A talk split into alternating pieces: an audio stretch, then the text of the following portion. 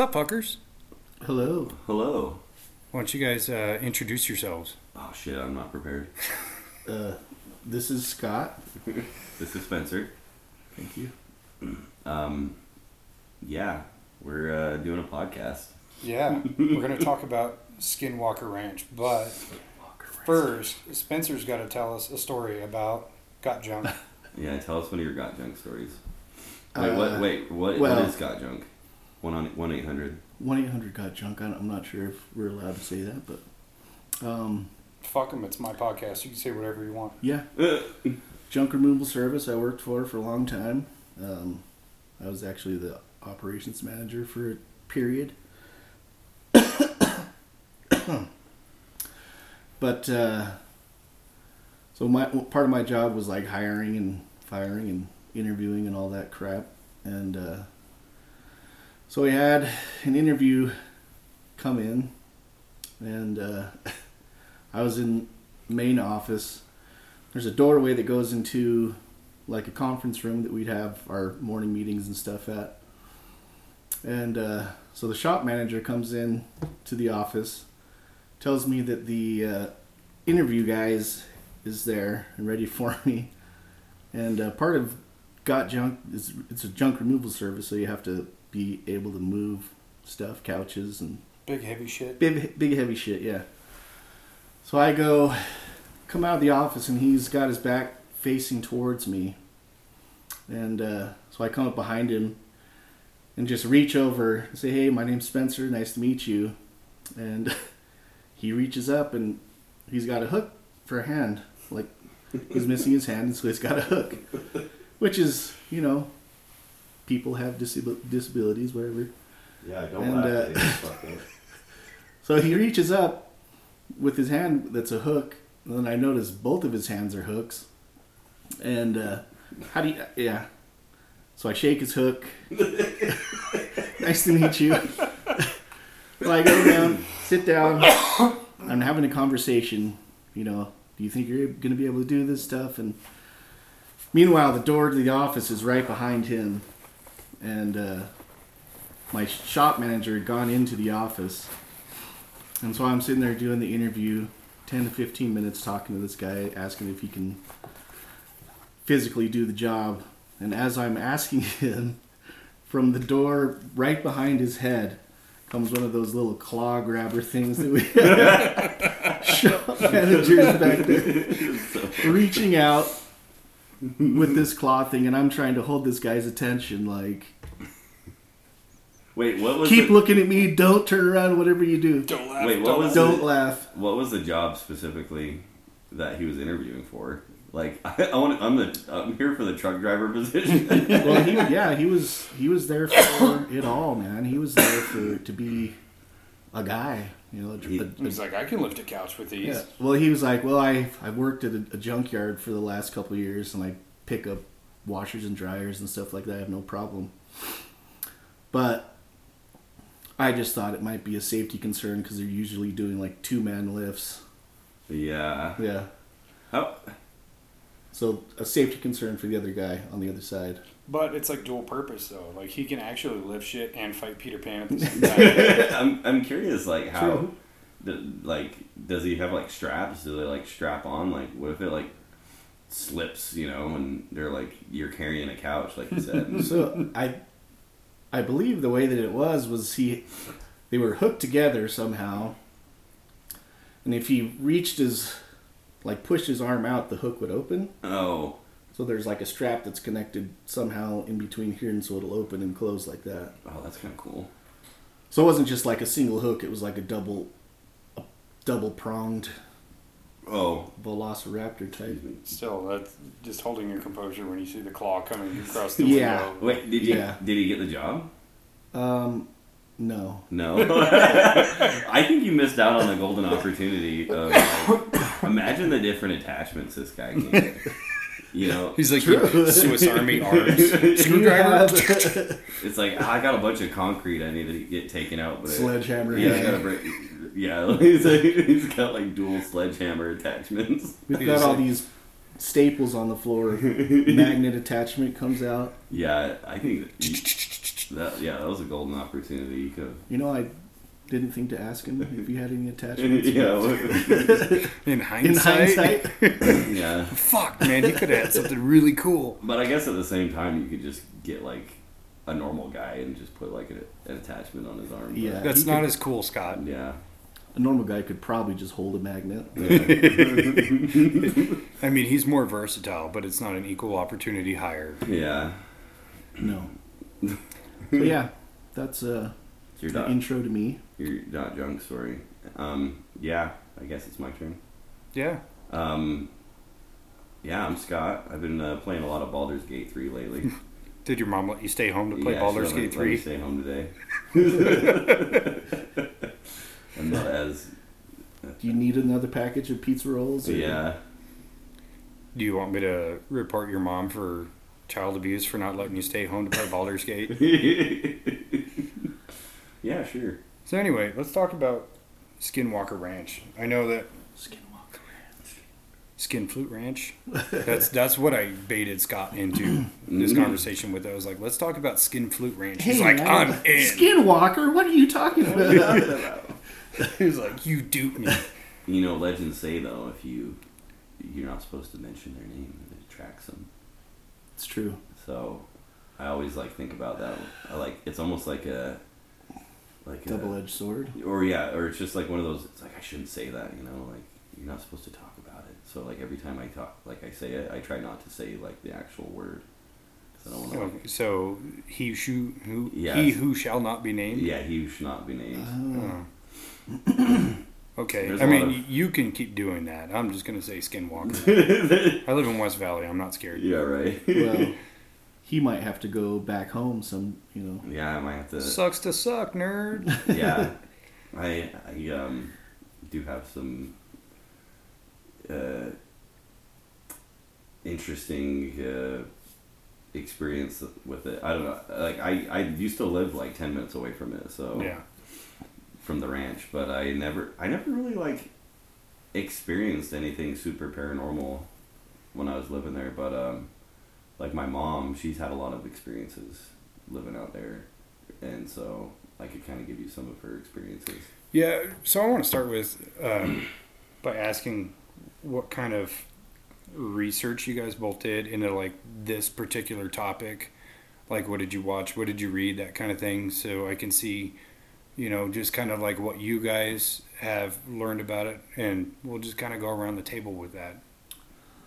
So I didn't really do anything special in preparation for talking about or just having a discussion about Skinwalker Ranch, but I was introduced to the premise of the ranch when I was probably 13 or 14. Oh, And uh, so my dad was an avid hunter, and uh, we'd always go out, and so we would hunt around Duchesne, that area. And so he would always tell us stories that there's a ranch in the area. I never knew it, where it was, but that there there was a ranch, and and uh, he had bought the book Hunt for the Skinwalker. I think it's what it's called Mhm. um, by George Knapp, Yeah. maybe is that one? A, is he like a hunter or George Knapp. yeah? Or No, he's a journalist No, he's- from Vegas. He was the one who broke the uh, Bob Lazar case. Oh, and did he he, kind of became synonymous with all of that, like UFO and paranormal stuff. oh, did he interview like Rob Bigelow or whatever the Yeah, he. previous owner Yeah, Bob Bigelow actually. or Bob? Is that his name? Bob. Well, Bob is another name for Robert. oh yeah. kind of like uh, Dick Face is another name for Scott. Oh, there you go. So, Same, same. but Same yeah, um, he had brought George Knapp and a few others over to the ranch in like the early 2000s to kind of do a little investigation and stuff. So they they kind of worked in conjunction with each other. But, Right. Yeah. And so, premise of the book was kind of telling the story of all the the previous owners' encounters with like different entities and creatures that they'd seen and UFOs that they'd seen. So I always kind of knew about it, and uh, you know watched the the TV series for sure. And, The uh, Secrets of Skinwalker Ranch. Yeah. And uh, also uh, listen to that uh, podcast with uh, Fugal. Brandon Brandon Fugal. Fugal. Yeah, On the The Sean Ryan show. on the Sean Ryan show. Yeah, and so that was basically what. Your extent of the Yeah, knowledge about it.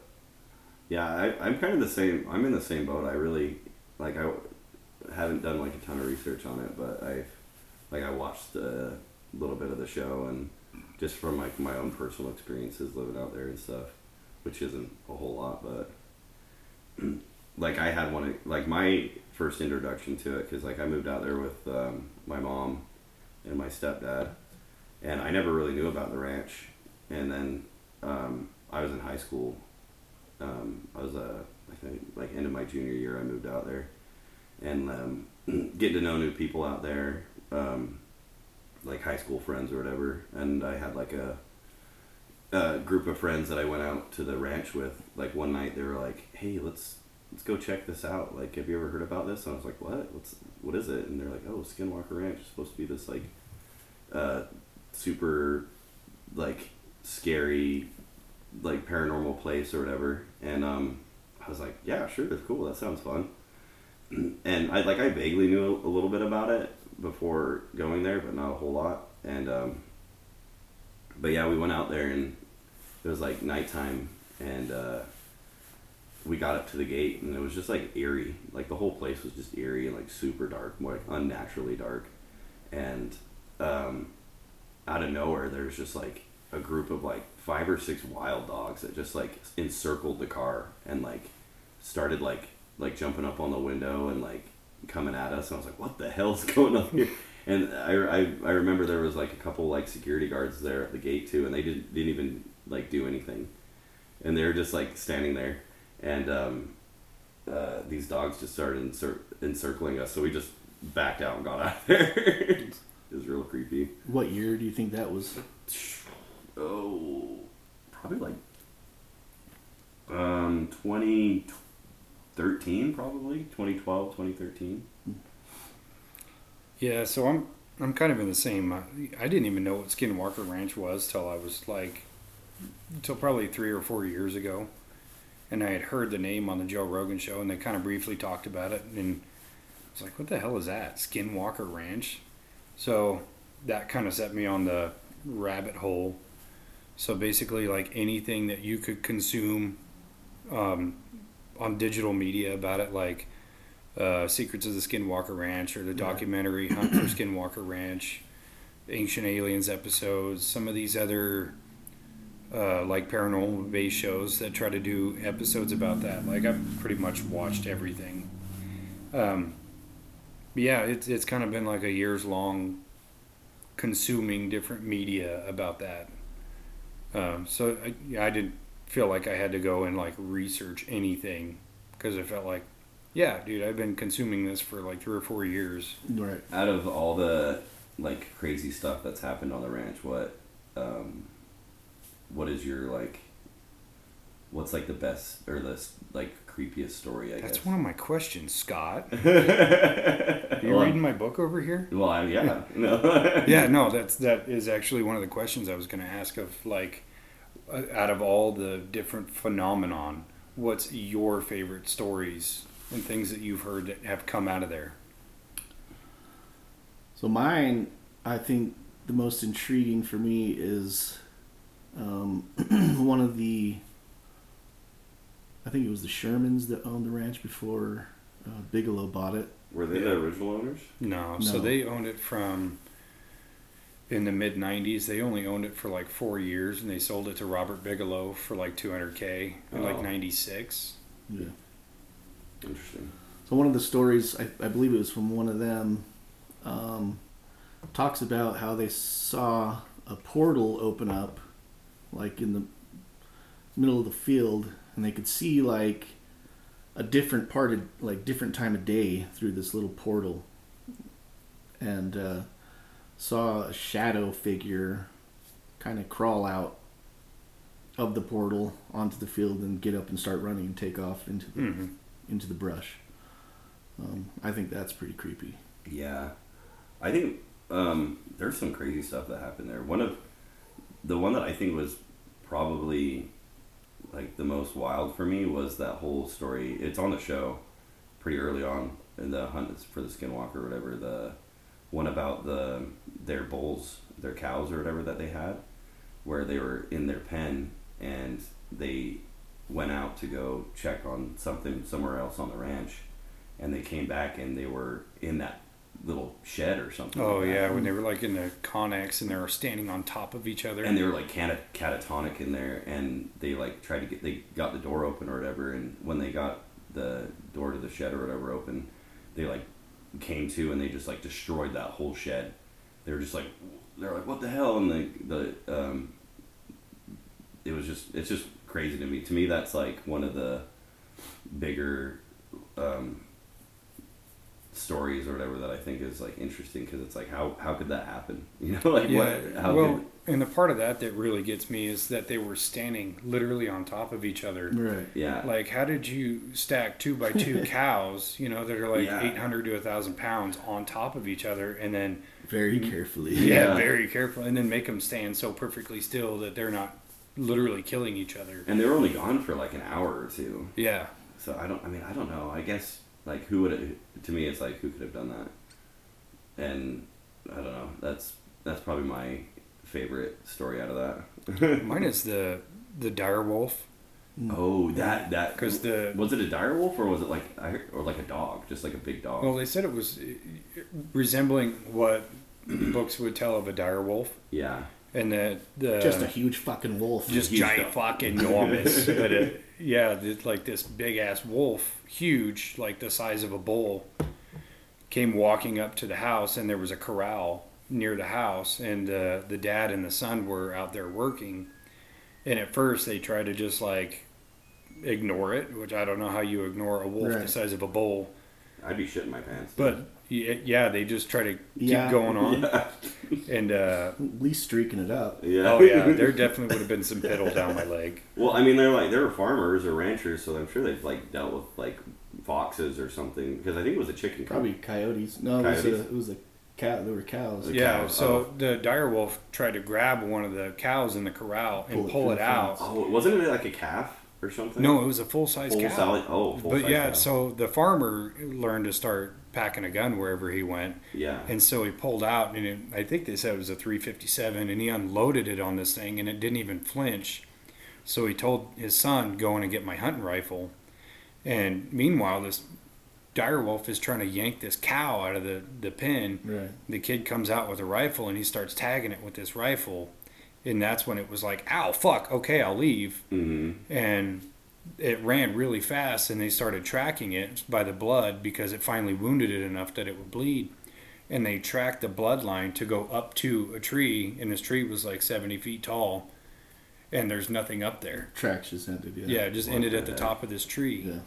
that's crazy. So, so how does this bull-sized wolf climb a tree and then just disappear So do you think that was a skinwalker, or do you think that was just some other paranormal entity on the ranch? Because the ranch isn't like just about skinwalkers. No, you know? there's there's a series of different phenomenon there. You know, there's um, there's the wolves, the portals. There's uh, UFOs all the time. There's the poltergeist activity In the in the houses. in the houses specifically. seeing like, orbs. Yeah. What do you lights in the fields. What do you guys think the relationship is between like the skinwalkers and? dude, I swear you're looking over at my book and you can read that because that's one of my questions. I was just too. thinking about like, well, yeah, like, what, what do you think the um, relationship is between the UFOs and skinwalkers, and like, or Well, I like, think that.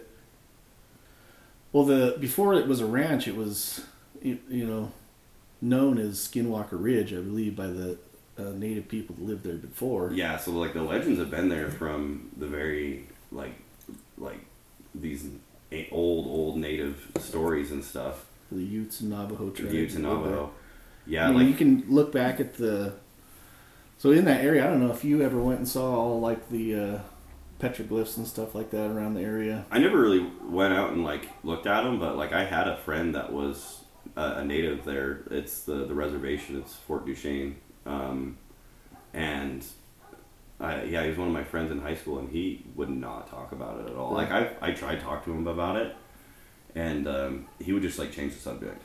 Well, I know Native American lore you're not supposed to talk about. No, that and specifically with the natives, I think that because the story I think is that the the Navajo cursed the Utes Yeah. because the Utes um, back in the day like enslaved the Navajo, I think, or they did some like Well, they, yeah, shit. they learned slavery from the Spanish that came through. Well, Yeah. part of it was is the Utes were working with the army to oh, basically push the Navajo out of their land, uh, and yeah, they were killing Navajo people. So the Navajo put a curse on the Utes. and that's what the curse of the Skinwalker yeah, was. because the Skinwalker in the Navajo is is a witch yeah, Right. who can take on different forms. Yeah, and so like the um, uh, the uh, is it just the the natives that are susceptible to this curse? So, so like, is that why?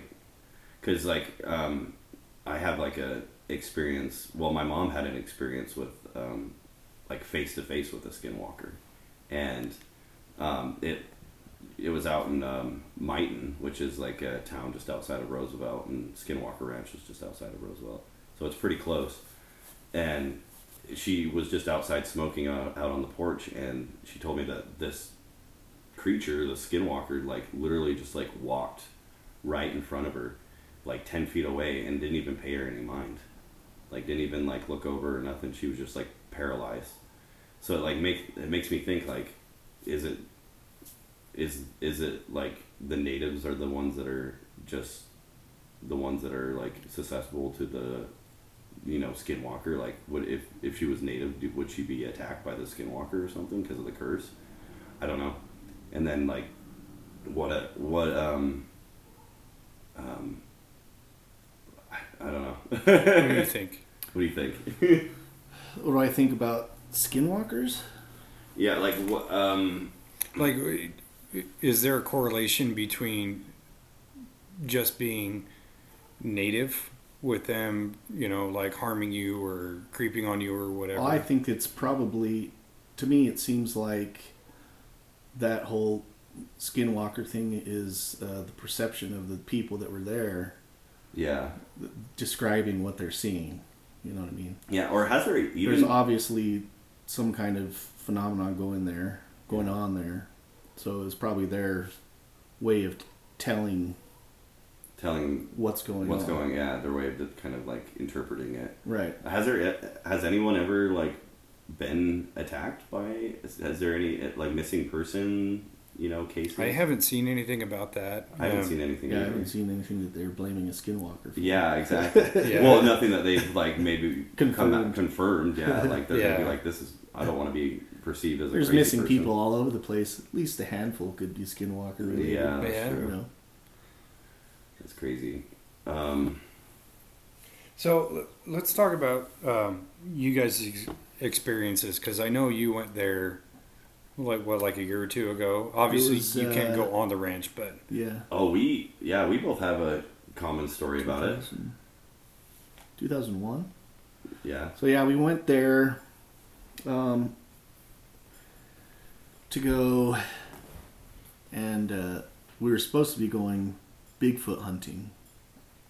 So in the area too, there's petroglyphs, and one of the petroglyphs has um, like all these people, and then with all the people standing right in the middle, there's one petroglyph where there's the guy is like three times as big as the all the other people in the petroglyph and has huge feet. They're cartoonishly huge feet um, so there's you know legends of you know big feet in bigfoot or sasquatch in the area in the surrounding mountains um, up above. Where? Kind of uh, what's that town that's up higher in the mountains there? Um gosh I'm there's anyways. LaPoint or there's like Bluebell yeah I'm trying to so past red fleet Red Fleet yeah. Yeah. Um, so we went there and uh, didn't see any Sasquatch, but we went to the ranch, and it was we had a couple different cars that were going, like me, my brothers, and all our families, and so I told them I was like, "Hey, don't go. This is where we're going. don't go up to the ranch because it's private property and they usually have security guard and they'll kick you out of there. Yeah. And so we went, me and my family, we went to like past the main driveway for the ranch and then like skirted that. There's a road that kind of goes right along the side of the property. Yeah. And so we went up there and parked just to kind of watch the sky and see if we saw anything. And uh, Was course it like my- nighttime? yeah, Oh, okay. yeah. So it was it was like 9:30, 10 o'clock at night or something. So we went and we parked there and we were waiting for two of my brothers in, in different cars. They were supposed to be coming to meet up with us. So of course they turned down the road to go right to the fucking ranch. Of course. of course. And uh, they get there. As soon as they get there, there's like four police trucks What? telling them to get out of there. Like you can't be here.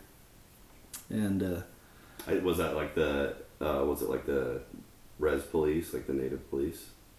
Or was it No. local sheriff? no, it was actual Lo- sheriffs. Oh, okay. Because I know they have their own like police there. So I I don't know if it was, I obviously I wasn't with them. I didn't see what their cars were, but as soon as they turned around and left, all of a sudden there was cops everywhere around there, and so we were just like, okay, we'll just get out of here. I'm sure. So we were only that. there for about twenty minutes, and so we left, started driving, and uh, trying to avoid the cops just so they didn't, you know, pull us over or house. We weren't doing anything wrong, so Yeah. just So- us to leave. When you guys were there, did you get out or or did, were you guys in the car the whole We time? kind of just stayed in the car. It was, I think it was in April, so it was still kind of kind of cold outside. Yeah.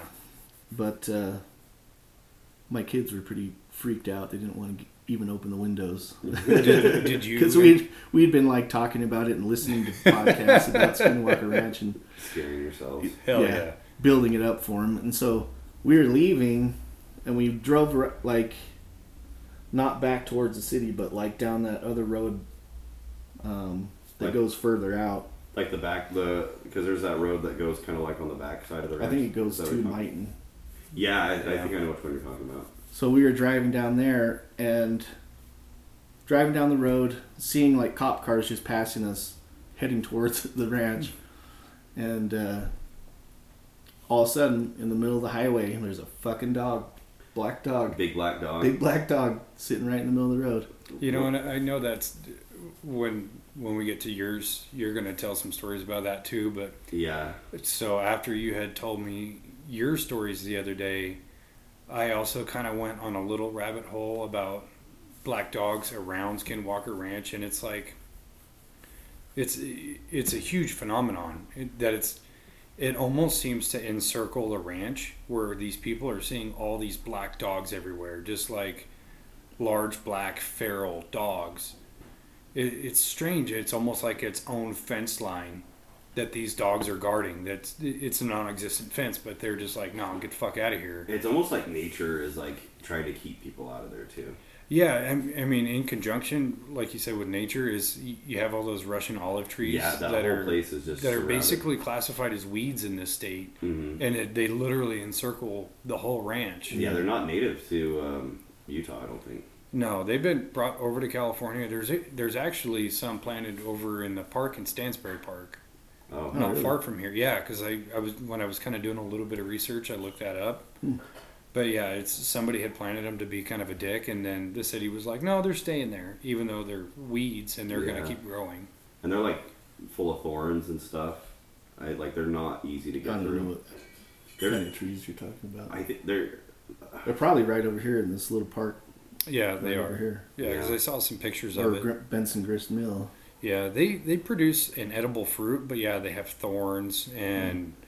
Um, they're like vines. Yeah, they they kind of have a vine look to them, but they also they? they could be way off. produce allergens and things like that. So they're they're just kind of shitty to have around anyway. It's just interesting though that they they grow like all around the ranch there. It's almost like And they have been for a long time. long so time. they've been introduced into California because somebody planted them. Uh, But it's like, how did they get randomly in Utah? yeah, like did the owners plant them to keep people out? You know, Maybe. maybe. Yeah, Yeah. Natural barricade. Yeah, but yeah, I had a similar story to that too because I went out there with um, um, my mom and my aunt, my uh, my fiance and my two little cousins because we were you know wanted to do a skinwalker hunt Experience. experience, you know, and we were um, we we the day we went out there we had a similar experience. We were on that same road you were talking about, and um, we were all piled into my aunt's car, and she had like this uh, like SUV like crossover, whatever you want to call it. There wasn't enough- station wagon. Station wagon, yeah. There wasn't enough That's room. what they are. yeah. there was, Station wagons are fucking dope. I don't know what. Yeah. Right? Why they got rid of that, I'll never know. we were all piled into this car though, and there wasn't enough seats for everybody. So I sat in the in the back, and so I was looking behind the car, and um, we were driving along that road, and all of a sudden this black dog comes out of nowhere off the side of the road and just stands in the middle of the road, and it was weird because it was broad daylight. And like we were driving, and I didn't see anything. Like there was, it was just filled. Like you could see for a good ways. And so, like driving by, I like, and I'm scanning. We're all, you know, looking for. Oh yeah, Cool you're on the prowl. Yeah, we're on the That's prowl. that's what you're there for. Therefore, Oh, yeah. there it is, right there in the Oh, middle of the road. yeah. That's what Like- you're looking for. That's why I was like, where the hell did this dog come from? And so I told everybody in the car, I was like, hey, there's a black dog just in the middle of the road, and they thought I was kidding, and they were like, oh, he's just messing with us. And like my aunt looks in the rearview mirror, and she's like, holy shit, he's telling the truth. And so this dog, just like this big black dog, was just. It didn't look like. It didn't look like crazy, like the like a dire wolf, like you were ex- explained. It looked just like, like a big Rottweiler or something, and it was just in the middle of the road, and it was just staring at me because I was looking at it, and it was like Staring into your soul. yeah, it was it wasn't like super close, but it wasn't super far away. But it started like slowly like pacing towards towards me, and I was like, oh my god, we're we Go, go, go, go. and but all, then all out of nowhere, this like other dog, this little Chihuahua or something. What color was that dog?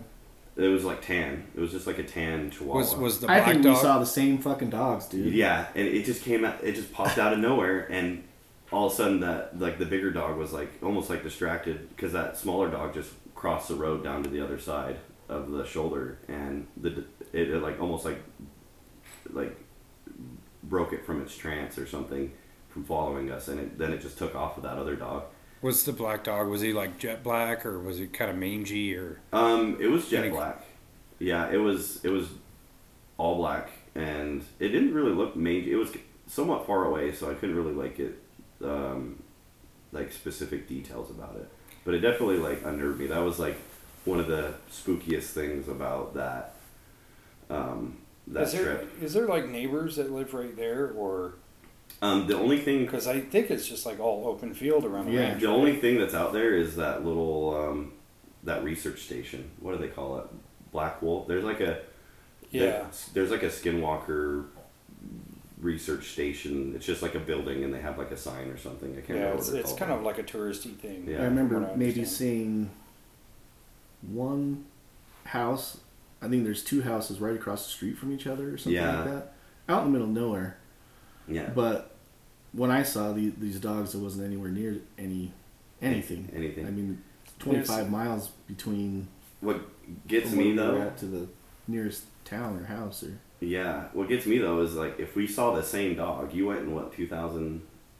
2021 2021 and I went in it was like last year so 2022 Yeah, see- so that dog would have been You could draw a parallel between that, like obviously this vastly different time frame mhm. of seeing the same dogs, and then you wrap it back around to the stories of the dire wolves. Like, what if these dogs are the offspring of the dire wolves, or in some kind of relation to that?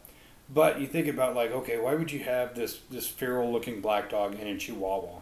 that's so, weird First of all, if you have a Chihuahua, they don't go out and wander around. They're Yeah. house dogs. They're little lap dogs. little yeah and it's they just they stay in the house. So it's like, why would you? Should tell that to my neighbors chihuahua down the street. Well, that's a problem that'll solve itself if the Chihuahua's out, you know, wandering in the street in the dark, and you know, Yeah. But uh, you think about it, like why would why would you pair up this feral-looking, scary black dog with a little Chihuahua? You know, hmm and it's to me, it's a simple idea. If I was trying to attack somebody, I would want to draw them in. So Oh, naturally, yeah. you're gonna, you know, if you're wandering around in a place you shouldn't be, and you Have see a cute little harmless chihuahua. yeah, and you're gonna go, "Hey, buddy, what's up?" And next thing you know, a black dog is fucking latched onto your throat. Yeah, it's just like, hey, get out of here. You don't want to be here. This place is But but that's so interesting that you guys, had the same experience. you know, experience. eight, eight years apart. Yeah. and The one that I saw, we, we were driving down the highway and it was right in the middle, just sitting like it was waiting for us. Didn't move either. We drove up, had to drive around it because it was just sitting there. And then as soon as we drove past it, then it stood up and walked the rest of the way across the street. It was almost like, all right, you saw something cool. Now get the hell out of here. Yeah. this is all you're getting. This Fucking all leave. Yeah, it, yeah. There's it was it was scary. We we went up to the gate too.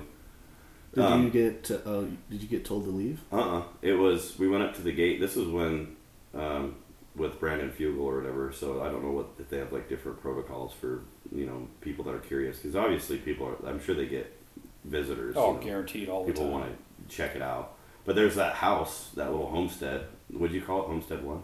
Yeah, it's uh, Homestead One is closer to the gate, I believe. And it's right next to the gate. So there's there's a house that the caretakers actually live in, Mm-hmm. and then I can't remember like the order of it, but like Homestead Two is more in the heart, and that's where all the crazy shit happens. Yeah. But even in the house, that the uh, uh, fuck, what was their names? The family lived The there. Shermans. The Shermans, that they lived in the house and they had all that paranormal stuff happened. So they had locks on the inside and the outside of every window, door, cabinet, everything in the Yeah. house. They had they had those big chains and like collars too, the outside Yeah. the house, right? Yeah. And they're like, what are they chaining up out here? Well, So- either they just had like really strict food rules, or Yeah, I don't know. They're like, we don't want our kids getting chubby, so we're gonna paranormal lock every- activity opening up the, Well, the- aliens coming into the house to get snacks. Or You something. I don't know. see? Well, the the wife, uh, Mrs. Sherman, there was the story that she went to the went into town to get groceries, bought like a week's worth of groceries, brought them inside, put them all away, went to the bathroom, came back out. All the groceries were taken out of the cabinets and out of the fridge, put back in the bags, back in the counter. Oh my gosh. Like dick move, poltergeist. Yeah. Yeah. And then uh, another one was that she was very habitual that when she would take a shower, she would take her hairbrush and a towel in the bathroom with her. And then she would always lock the door because that's something she did her whole life. Yeah. So she locked the door, took her shower, and when she came out, her towel and hairbrush were gone. And the towel was in the next room, but she didn't find her hairbrush till like days later. Found it in the freezer. What the hell? That's so crazy. But then hmm. around that time, Mr. Sherman was using a an auger, you know, a post hole digger, big gas powered job with the big auger blade on it. Mm. Set it down, turned around and grabbed something. When he turned back, you're talking like a second. It's disappeared. He found it three weeks later in the top On of a tree. Of the tree. What? How does that? So the whole rig was gone in a second. it's it's something man portable, obviously, but, But it's it's still- still heavy, and you're not gonna lug it up, you know, a forty foot tree. So, So what do you think it is? Like portals? You know, I think it's a series of things. I, I think there's something specific about that land that kind of enables all this stuff to happen simultaneously, whether it's uh, poltergeist, paranormal, UFO, UAP, the portals, the different creatures, all these things. Where it's it's kind of like maybe a dead zone of some kind that just allows all this shit to happen at the same time Right. yeah. because it's you think about some of the other places like um, in uh, Puerto Rico, just off the coast, it's like a hot spot for UAPs, but they don't see Bigfoot or anything else over there. It's just UAPs. Yeah. yeah. Or uh, some of the spots just off of the coast of California where they see USOs all the time. But again, they're not seeing all these different things. They're just seeing just that Wait, what, what's what's a USO? Uh, underwater.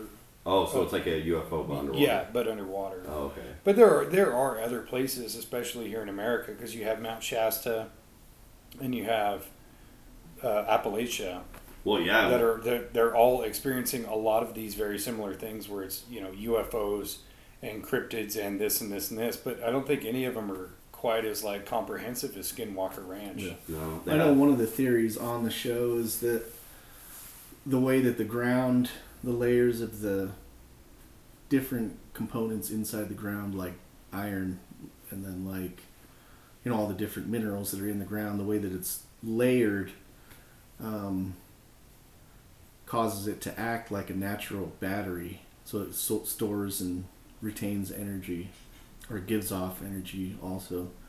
So it could be kind of like a charging station, but I'm sure that there's other places around the world that are also have similar um, Composites. com- composites. Yeah, Yeah, what do they call those uh, in like myth or whatever, like ley lines or whatever, like points of energy? Yeah, I, I try to look up to see if that fell on ley lines, and it really I didn't find anything, so I'm going to assume it doesn't. yeah, But I, I do like that idea of the ground basically being a battery because watching that uh, Secrets of Skinwalker Ranch and the guy's doing the the lidar in the ground, Mhm. and he's like, yeah, like eight feet down, there's something weird going on there.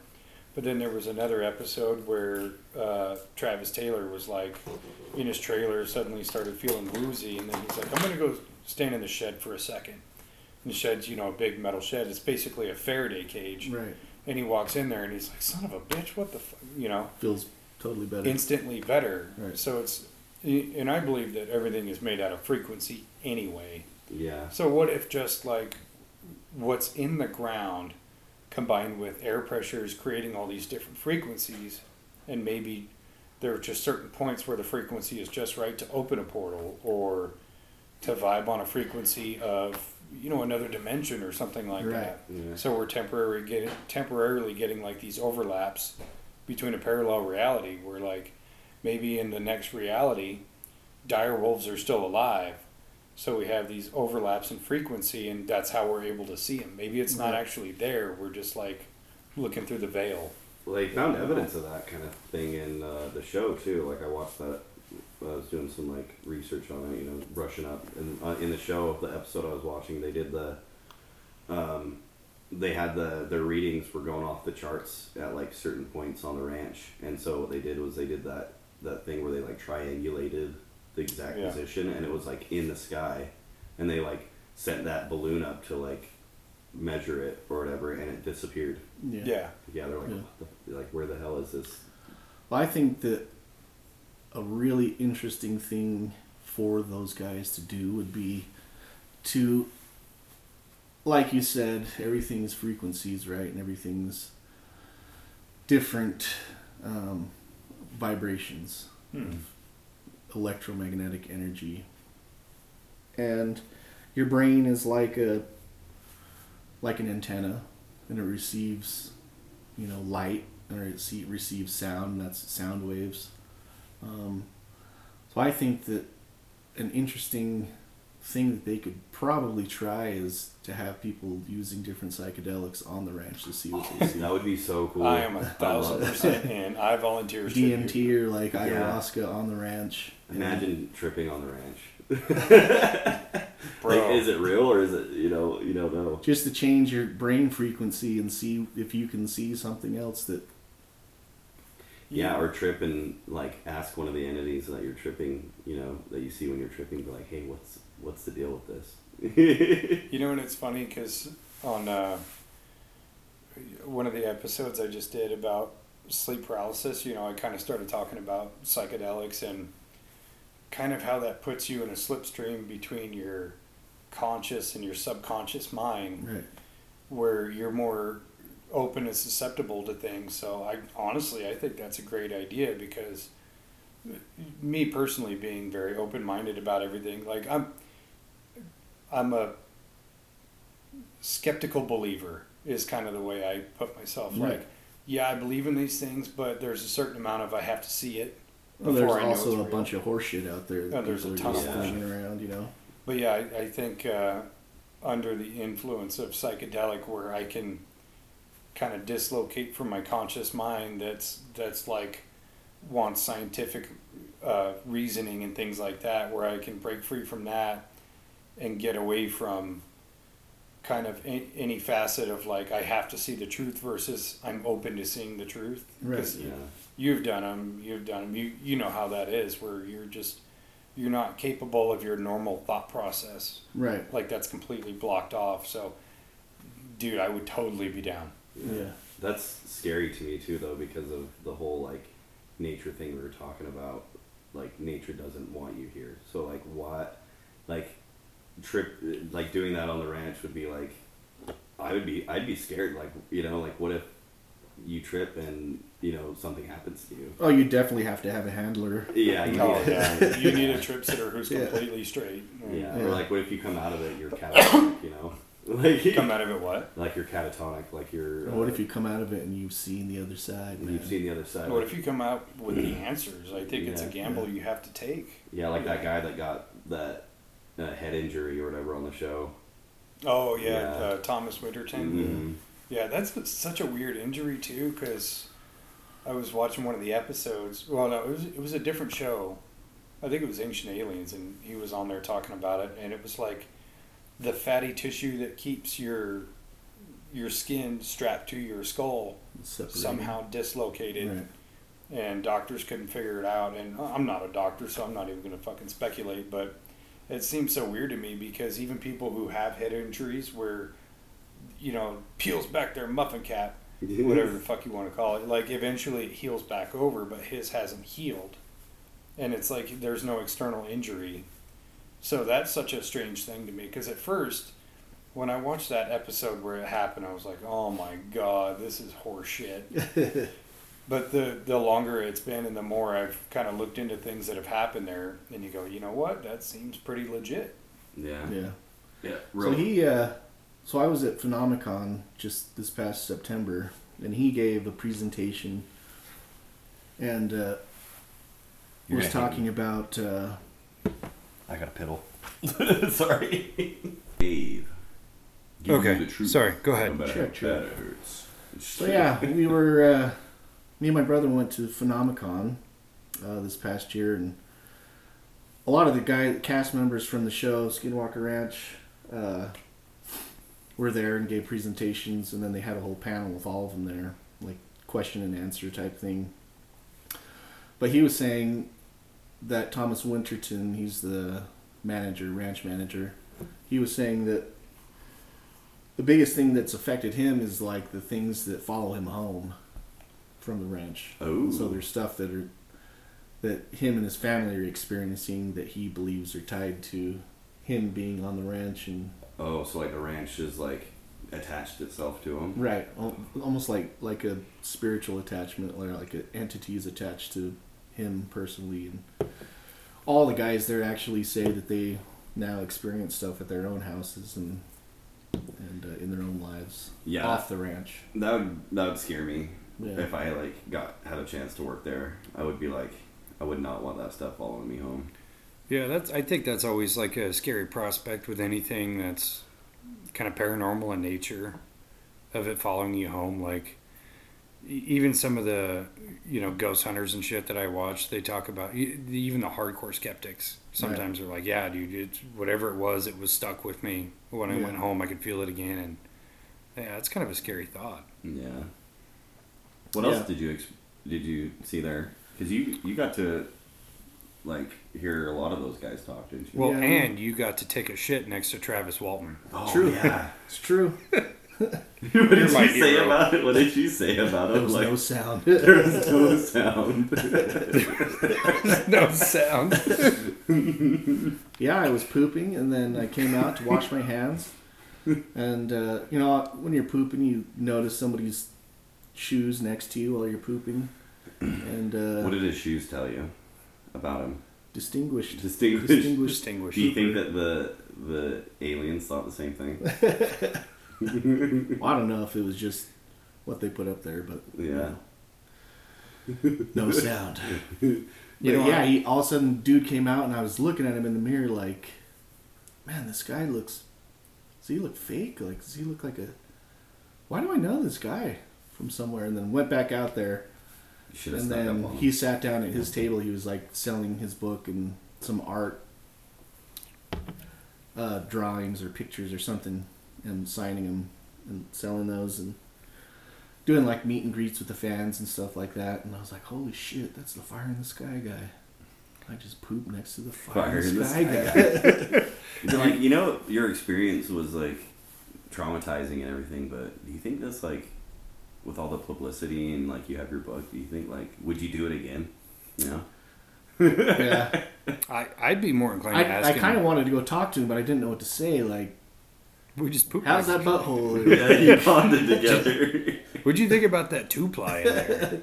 You know, I Well, it was weird is that I was sitting there watching him, and at the same time, uh, the lady from the Expedition Bigfoot show, she's a doctor, a primatologist, was uh, giving a presentation about like, but she was showing video of her in uh, Madagascar when they found this new uh, species of lemur discovered this new species of lemur and so she was showing how they like tracked this thing through the jungle and like chased it up this tree and then shot it with a tranquilizer and then eventually got the lemur and like was doing all these tests and stuff on it and I was just watching that Travis Walton guy just like see if he was gonna have a traumatic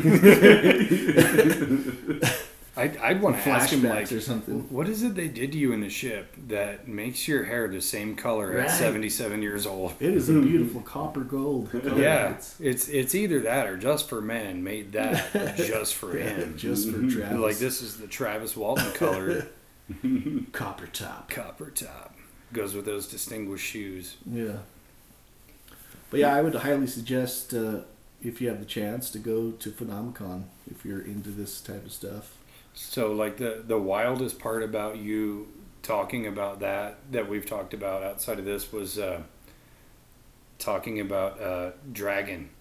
Because yeah. on, on the show he just seems like such a tool. Oh but my you God. said he was, so, was really cool, and I trust your instincts. So Yeah. we were That- talking about that. that totally made me change how I perceive him. So in on the panel, I I thought the same thing. It was like this guy this guy can't be serious. Like he's so corny. Yeah. and he like it reminds me of like- Step Brothers. Call me Dragon. Call me Yeah. Hawk. like, like how can you take this guy serious? And then you told me So on the panel, like they're all sitting there talking, and it's like somebody will ask a question, and they all kind of go through and and uh, answer it and give their take on it. And he was just like fucking ribbing everybody. Like he's kind of like a joker. Yeah, He seems actually pretty cool. pretty cool. Yeah, Dave told me the story of how he got the name, and I was like, okay, that makes a little bit more sense about how he like it was the name of the Yeah, he like inherited security it. I wonder if like when people call him Dragon, he's just like, oh, my name is Bryant. My name's Brian. yeah, I mean it is a cool name though. Like he could have had a like a way like dumber name. I don't know. yeah. So I think what's interesting about the the um, the ranch and the surrounding area is if you go see the the pictographs like I was talking about earlier.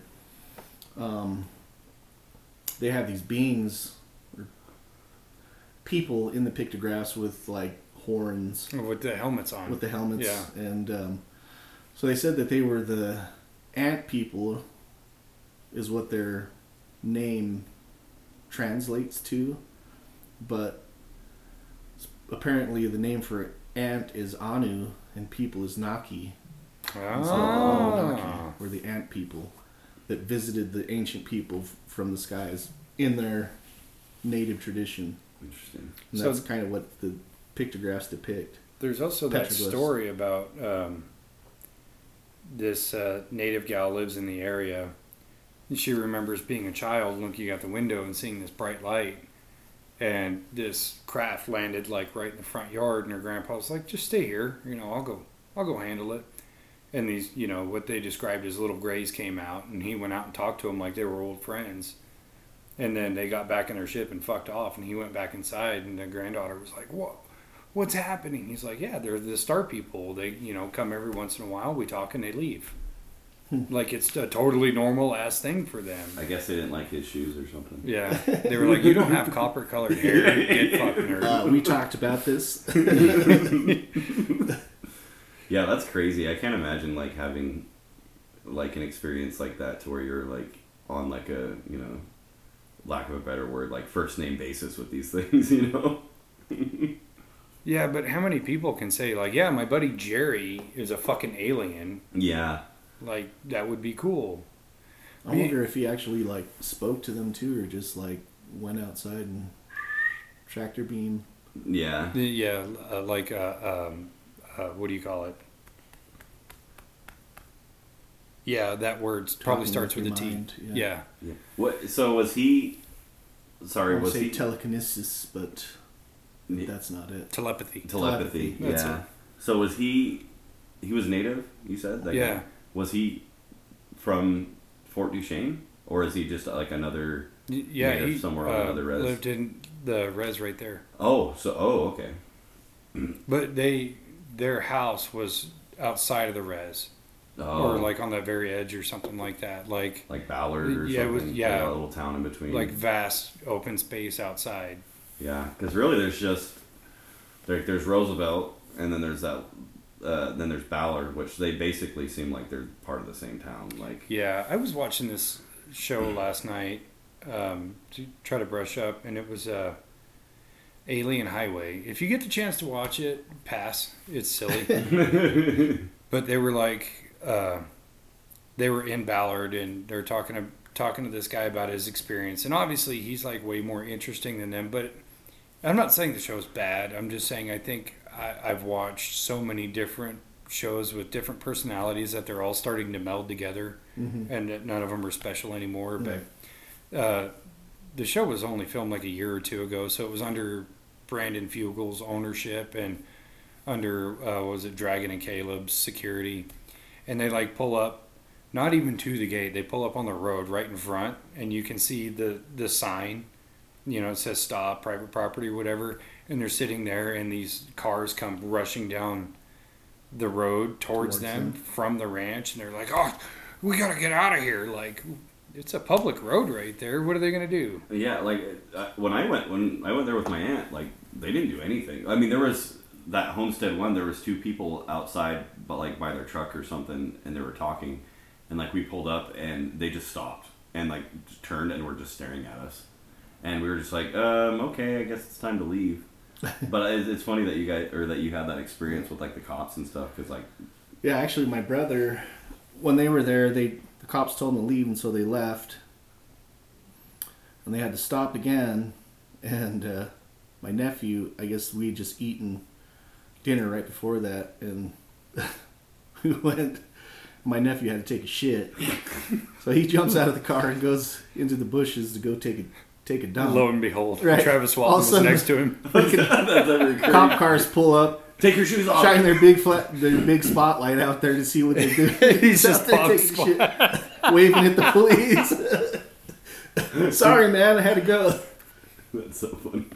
So yeah, they kind of saw Sasquatch, I guess. That's- The wolf is over there, just like I'll wait for you doing to the finish. Sasquatch. like what are some of the other uh, like paranormal tropes you know that kind of common things that happen there at the ranch because there's like there's aliens there's portals cryptids Yeah, uh, the cryptids are the thing that they don't talk about a whole lot because most of the time they're only seen like in fleeting glimpses. Um, but yeah, there's the one like you were talking about. The portal opened, and this big humanoid creature like crawled out of it, got up, walked off. And I've heard another story that's almost identical, but he like crawled out of this portal, got up, walked a few feet, got into another portal, and fucked off. yeah And then there's um, maybe not as much paranormal, but um, defies nature of science. There's like weird radiation hotspots. oh yeah There's um, uh, tons of microwave bursts just in the air that just happen at random. Or like in the one episode where um they brought out all this thermal imaging technology and they pointed it at Homestead 2 and they were playing a track of this rabbi doing this chant that alleged, allegedly opens portals and then you could see the trees around Homestead 2 just suddenly heat up by 9 degrees. And 9 degrees is a big swing. Yeah, Yeah. especially in Celsius. Like it's the Especially for a wide open space. uh, yeah in the middle of Utah Yeah, Mhm. you know and it's it's already cold at night and then suddenly it warms up by 9 degrees yeah. Yeah, like that's weird completely strange. Yeah, and then you know you have the dire wolves. I've heard some of the other stuff about Bigfoot being around the area, but I think Bigfoot just watches from a distance. Like I ain't going in there. do you, that. do you think Bigfoot's like almost like a you know primordial guardian of these like hot spots. Because he's also seen around Mount Shasta. Yeah, Yeah. and the We- Appalachia. Yeah. Because Trail. like speaking of dire wolves and stuff, like I know back east they have those uh, like dogmen, like the um, like those big like those almost like werewolf like um, entities. Oh, here comes a cat. Fish, get down. Yeah, that that's actually an interesting prospect. I never really thought of that because yeah, like you said, he, Bigfoot's been spotted around there Right.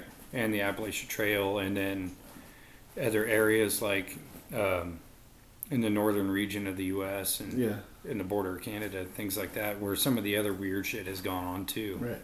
So at the Phenomicon thing, the Bigfoot uh, expedition Bigfoot people were there also, and they gave their talks, and we actually did. Me and my brother did a lunch with the cast, and uh, they were talking about how the one lady is a primatologist, so she believes that if Sasquatch exists, then it is most likely. Uh, Gigantopithecus. Gigantopithecus type or descendant of Gigant- Gigantopithecus. Wait, uh, what is Gigantopithecus like? Is that what they classify Bigfoot as? No, it was a, a real creature that actually really existed. Yeah. Like they have like fossils and stuff of Yeah. it. Yeah, there was a skull that was um, this uh, archaeologist happened to be passing by this shop, and I can't remember where it was. I want to say it was in an Asian country. Saw this giant fucking skull, looked kind of humanoid in nature. In Tibet. Yeah, I think it was. like. But he bought it, sent it to uh, his friends back home, and they identified it, and it was a primate. But they um, like reverse engineered it in CAD or whatever to show that this primate was like eight and a half feet tall. Do you think? And- Oh, that. I And so they, since then, they've found other sets of bones and things that match that same skull. oh. So they oh. believed it was a race of really huge primates. Or I wonder if that ties into the whole like story of like the Nephilim and the giants. You know, like the like that story that I we, we've kind of talked about a while back. The like the giant of Kandahar or whatever. Yeah. I think there's got to be some correlation, but Like yeah, like are giants are Bigfoot like are they like a sub race of giants or like the Nephilim or something? You know, and like how do they tie into the ranch? You know, Well, has there I- been any reports of stuff like that at Skinwalker Ranch? I haven't seen anything about giants or, or I mean, I've seen some of the Bigfoot stuff, but it's like Spencer said, it's more outlying, like Yeah. outside. Yeah. So, you know, maybe the the the wolves are the guardians of the ranch, but the Bigfoot is like, no, you guys fucking stay there. Yeah. Yeah. He's the caretaker. He's he's the King Kong for paranormal bullshit. Yeah. Yeah, really interesting. But one of the one of the cast members, so she believes that it's a primate, and then the other guy believes that it's more of like a, an entity or possibly a extraterrestrial, and set like Bigfoot is actually an alien. Yeah. Like they don't necessarily need to have like craft. Like they can just like people are like, well, why isn't there any like evidence of them and stuff? It's like, well, wh- why couldn't they just like move in in and out of dimensions Portals. portals? Because like I remember like when I was younger, like doing research and stuff on it, like where it talked about these aliens are able to almost like be in our dimension and another dimension at the same time, like half and half, and that's why you can't see them Yeah. because they hmm. can just move in and out in between dimensions. And it's like, who's to say like Big- Bigfoot couldn't do something like that? Like why did, like why does Bigfoot have to be like this creature? Why couldn't he be like, like you said, like a an alien, like a hyper intelligent alien or something? Yeah, I I would think that they lack intelligence because when you hear all the stories about you know Bigfoot or Yeti or whatever, all those related things, it uh, people who have somewhat interactions with them, they seem like like they're stupid. Yeah, like they're like Yeah. they're Like, an animal. an They almost have childlike instincts. And you that know? makes me think that they're like these primordial guardians of nature or something because, you know, they do have these like innate abilities to move maybe through the dimensions and stuff, but they don't really, um, they don't really like bother us because they're you know they're protecting nature or they're like something like that. It's kind of hippie shit, but I, like, I feel could like- see that, but I could also see like them being um, kind of descendants because it's it's believed that um, I'm gonna get all the terminology fucked up here, but like Neanderthals, Cro-Magnon man, um, Homo erectus, all that like we are a product of the interbreeding of cavemen Right. essentially. Yeah. Right. So who's to say that One of those breeds just didn't turn into a yeah that they just didn't evolve and that they just became what Bigfoot is. yeah.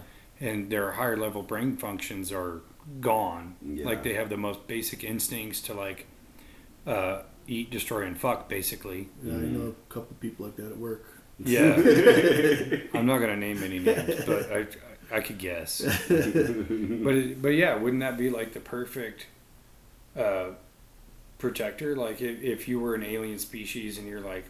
Yeah, we don't want to actually be there to protect nature, but what if we take this idiot like who's like wicked fucking strong and scary and just make them the protector and then we'll just reward them with like berries Yeah, and it might not even be like all of nature in general, but these like hot spots like Skinwalker Ranch that are, you know, dangerous. That could be potentially Just need a, a, a guardian. a guardian or something. yeah so they're like the like the godzilla Yeah.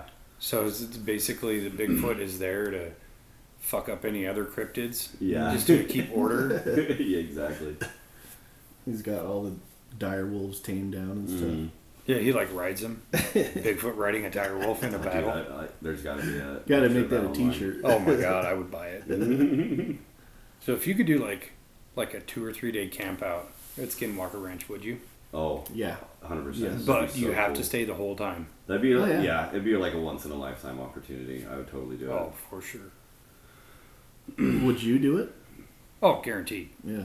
Like I don't care if I, my fatty tissue disassembles. Okay, what kind of? Uh, so you only have, say, if you did that, you only have like three days. What kind of uh, testing? Like, what if you could bring anything to the ranch to test or to, um, you know, do whatever out there? What would you do? oh, solid question. Like, are we assuming money is no object? Yeah, you got Brandon. Brandon's in your back pocket. Oh, Dig into the Whatever. mesa. Like you're basically on the show, but you can do you know whatever you want. so number one is cameras. Yeah. Like not just. Um, you don't want like run of the mill GoPros. You want as, as good a cameras as you get. You want cameras that are recording in FLIR, uh, infrared, night vision, all running simultaneously. Yeah. because you want all these overlapping fields of view. Like, I'm basically going to have a rig strapped to me with 10 different cameras that all see in different modes. Um, Like you definitely want the ability to read electromagnetic fields, but not with your, your chintzy little ghost hunting EMF detector or K2 meter, whatever you want to call it. yeah. You want something a little bit higher end. It makes you wonder though too, because I know that like the government NIDS, right? Mhm. They own the ranch. Like what? I wonder what what kind of testing they they've done because Well, they NIDS talk, isn't wasn't government, was it? I thought it No, was. that was, That was started by Bigelow. yeah, that's Oh, so National Robert Institute Bigelow of- owned it. Oh and he created NIDS, but the government funded him like twenty-two million dollars to do Oh. this research, which Yeah. is part of why, like in the podcast with uh, Sean Ryan, he asked to see Robert Bigelow's uh, data, and they said but, no, right? but yeah, he told him no. But I can imagine that a good chunk of that is like that's government held, classified. oh yeah, so maybe they did It just makes you wonder what they did find and, and why is it that Bigelow isn't able to release it. wasn't able or isn't willing to release it and runs a deeply funded uh, military aerospace program. Yeah, so maybe he's he's into all kinds of shit. So like, part of me thinks maybe he just got bored with it because Yeah. he probably figured like, yeah, weird shit happens. We're never really gonna have answers because of limited technology or whatever. But like one of the programs he's into is this life after death program, where trying to study what happens to your consciousness, to your mind after you die, and all that, which is like a, whole weird thing because the part of their program is literally being there when people die, Right. which is weird in and of itself. But he's into that. He's got an aerospace program, and part of that gets a huge amount of funding from the government. And then there's some other like small projects he's into that are also uh, kind of niche, not you know like oh let's build a cool plane. It's like oh let's analyze you know spirituality or whatever. Like he's got a, a bunch of different things going on.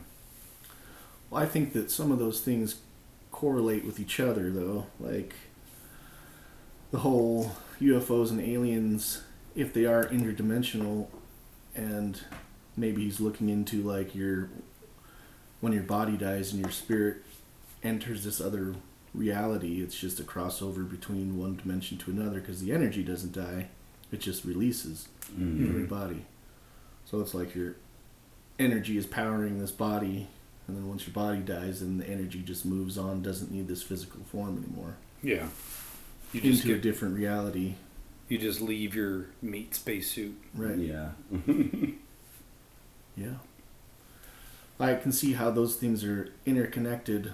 And the thing that I think is super interesting is that when you do die, right before you die, your brain produces DMT hmm and puts you in this altered state oh yeah, that goes into to the enter into this other realm. It kind of goes into the whole psychedelic thing you were talking about. Yeah.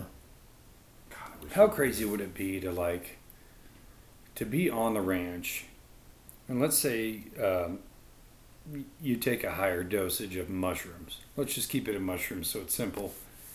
And like you know how you have that kind of phase where you're transitioning into a full trip. Like in that moment, if you were to stay in a tent, you know, until you're like full blown tripping, and then you go outside and suddenly Would you be able to go outside? you know, I'd like to think in the moment I'd be brave. The but senator would be like, "All right, come on, buddy." You're like, "No." no, I don't want to go. But like, Bring me the bucket again. did it, can somebody order pizza? I'm really hungry. No, but like, what if you waited until you were full blown tripping? You know, you get past your ego death and all that. You're into like the good part, and then you step outside and suddenly you can see all of it as a whole. How fucking bananas would that be? yeah. And how it like, I wish we had something that could like detect that, or like something that could like put you could see, almost like on a TV screen, you know, be like you could see someone's trip and see like what they're doing or Mm. what they're seeing. Bigelow probably has oh the yeah. Bigelow. I'm sure Bigelow's got it.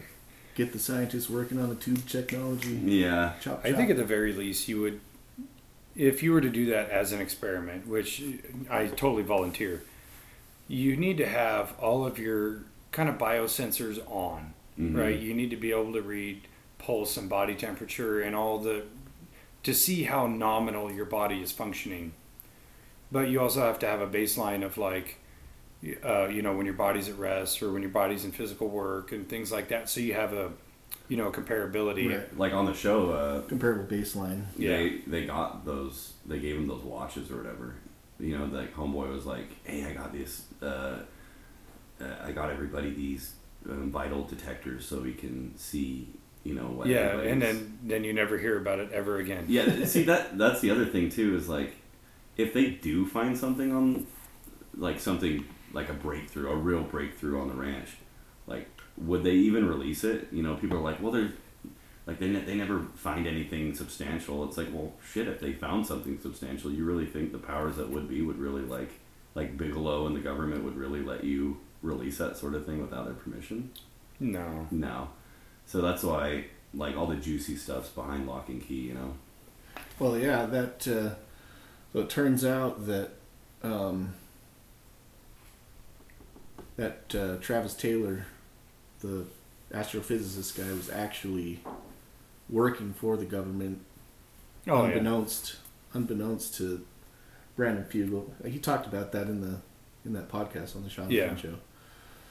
Um, how they didn't know that he was kind of like reporting back to the government about what they're doing there and Mm-hmm. and what they've found and probably to keep things if they did find something crazy under Yeah. wraps Yeah. Do you think Brandon Fugal had to, like, sign an NDA or something before he bought the ranch? Like, prerequisite? No, so he asked to be anonymous.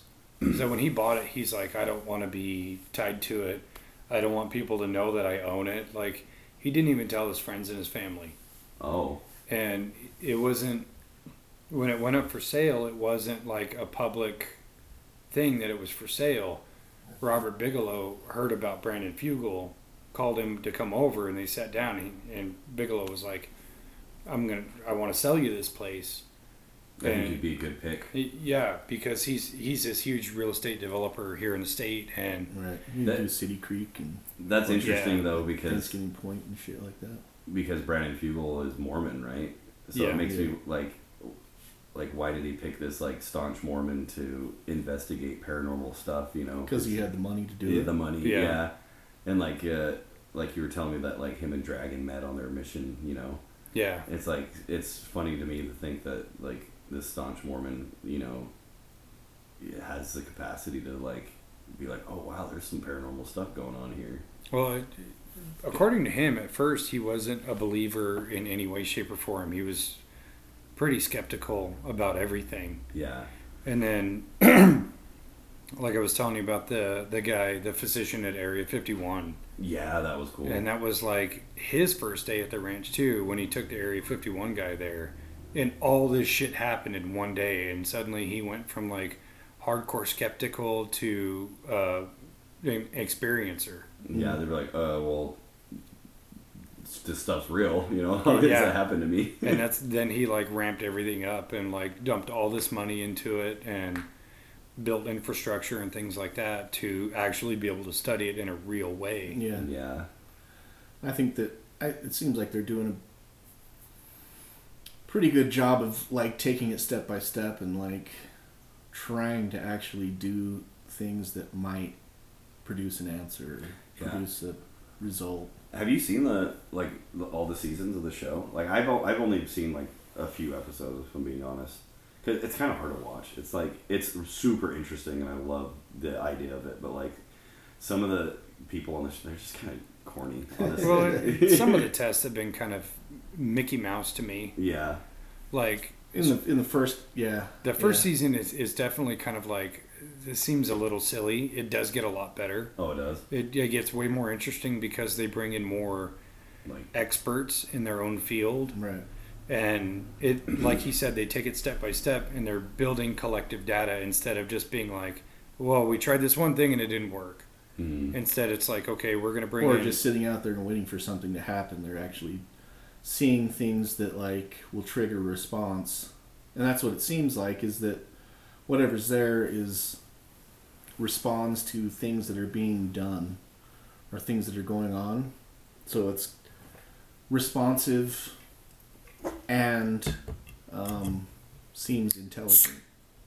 The responses. it is and and I like again how they're layering different data like they're they're getting they got the guy in to uh, you know do the lidar underground and they were doing the test with the helicopter above the sky and things like that. So they're kind of building a case Right. towards the whole thing instead of just okay we want to we want to solve just this portal thing or we just want to see about the UAPs or whatever. It's Yeah, it's it is very collective in what they're doing. And I can see that show running like 10 seasons Oh, easily because there's so much shit. Well, it seems like every time they do a test for a certain thing, they'll get another question about, well, this is doing this. You know, we're getting this, you know, abnormal reading here for some reason. Now we got to build it, set up a test to see why this is happening. yeah Yeah, they were uh, like I remember them, like vaguely remember them talking about it. Um, how they said that like the ranch is almost like an entity, like it almost messes with them. oh Or, like, yeah Like it's like, you know, yeah, like you said, something crazy will happen, and it like just makes more questions. You know. Right. The only thing I I struggle with about that show anymore is like it's become a trope of they're doing a test, oh suddenly all the equipment failed. Yeah. And and I know that's actually happening, but it's so frustrating at the point of like, oh my god, it seemed like we were about to get somewhere. Yeah. Mm. Or the other thing that it's like you don't have to show us anymore is your phone malfunctioning. I don't care anymore. yeah, we get like, the we're- phone My, malfunctions. mal- my phone malfunctions every day. Yeah, like I'm I'm past that one. Or It's called T-Mobile. It's fucking T-Mobile. Damn it. Yeah. But like the guy with the drone, that his like thirty five thousand dollar drone, yeah. like Um, crapped out on him, and like like my phone is definitely way less technological than his drone. So that's that is crazy. It's Oh, don't for get me sure. wrong. It's it's like an interesting phenomenon. Well, that was one of the things that they talked about on the on when they did their panel was like everything that they do takes so long because equipment failures, like Yeah. just unprecedented equipment failures. And They- it's, Yeah. they say it's super frustrating, even even just to get simple shit done, like digging a trench from one place to another to run the lines for the cameras Yeah. there. The the because they have uh, cameras that run all the time that you can actually log on on your computer and watch the cameras. oh, yeah, really? because it's it's all on uh, Google Earth. Yeah. Oh, I I wonder have they have they done like any like holistic approaches to it, like bringing like you know maybe if you could find a native shaman that is willing. Yeah. To come So on yeah, the they've done that on the some show. stuff like They that. did, Like the one is uh, they brought this rabbi on. Yeah. and he had this chant that was supposed to be able to open portals, and so they did him like doing the chant live, and they recorded it, and they were having these weird influxes happening, and then later on. They got this guy out with uh, this really high tech infrared camera, like I was talking about, and it was pointed at Homestead 2. And they played that chant again over a loudspeaker, and you could see the temperature raised by nine degrees. That's so interesting. So it makes you wonder if it's like specifically, um, like the the certain beliefs because like you have like this native shaman and then you have this rabbi, but they're both. You said they both like uh, produce these effects, or did you say that the shaman there was like a shaman on the, or is it just the rabbi? There was a Native American uh, on one of the earlier episodes. I think in season one, they had uh, some Native American elders go out there to give a blessing on the land. And Yeah. they, they detected different variations and I can't remember. I don't know if they were even monitoring. They just kind of had them out there to give give them blessing for what they were doing Yeah. and teach them how to approach this in a respectful way. yeah. It as- just it makes you wonder if it's like specifically because of them or if it's just like your human your innate connection to thereafter you know like like anybody could really affect it if they had enough um like if it, like their own your own force could like manipulate these energies and stuff Well, and we were talking about that the other day, you and I, about yeah um, speaking to, you know, paranormal or anything kind of related to that. The strength of your character and the strength of your conviction of what you're saying could have a huge effect.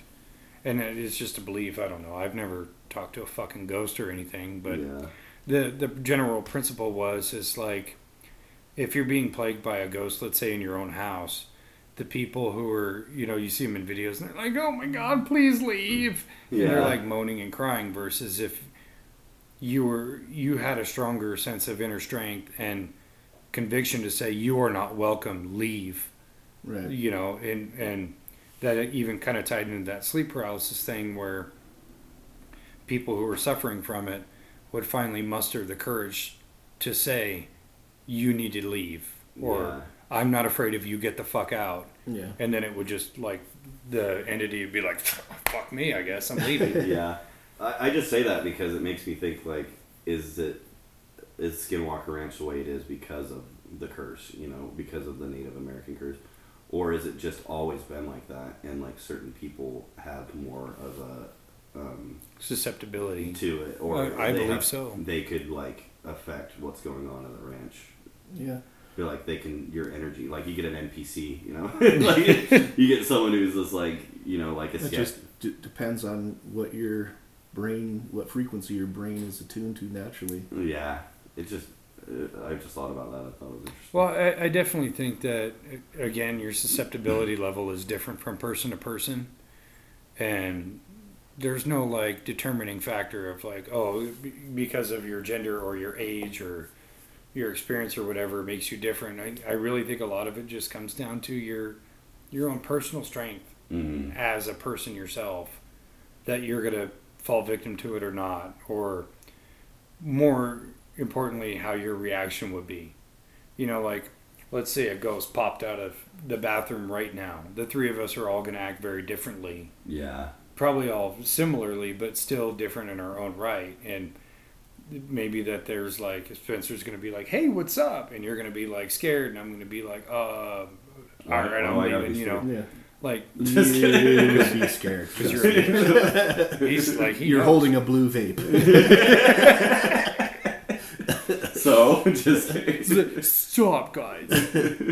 Yeah. yeah, I, I definitely think it's it's an interpersonal thing, you know, and and we've all kind of had our own little paranormal experiences in our life, and I think the way we we react to those changes our character to be able to be different towards it or react different towards it. right. Yeah. So like, what do you like? What do you think Skinwalker Ranch is? Um, you know what's funny is I had been thinking about that too, and that's again one of my questions. I'm shutting my books. uh, the natives talk about the skinwalker is is a witch, but it's a coyote, and the natives also believe the coyote is the trickster.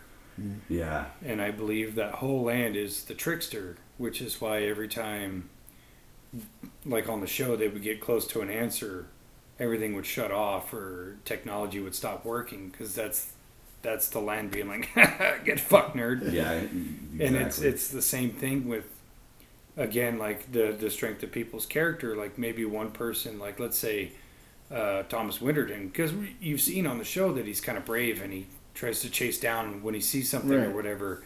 He's like, I'm committed at this point. But physically, he's more susceptible. So it's the trickster being like, okay, you're not afraid to run me down, but I'm going to detach your skin from your skull. Yeah. yeah, that ties into what I was just saying before, though. Is like, is it because he's more like connected spiritually, maybe to it, or is it you know like just random? Like, is it just this trickster? is Just like, yeah, fuck that guy.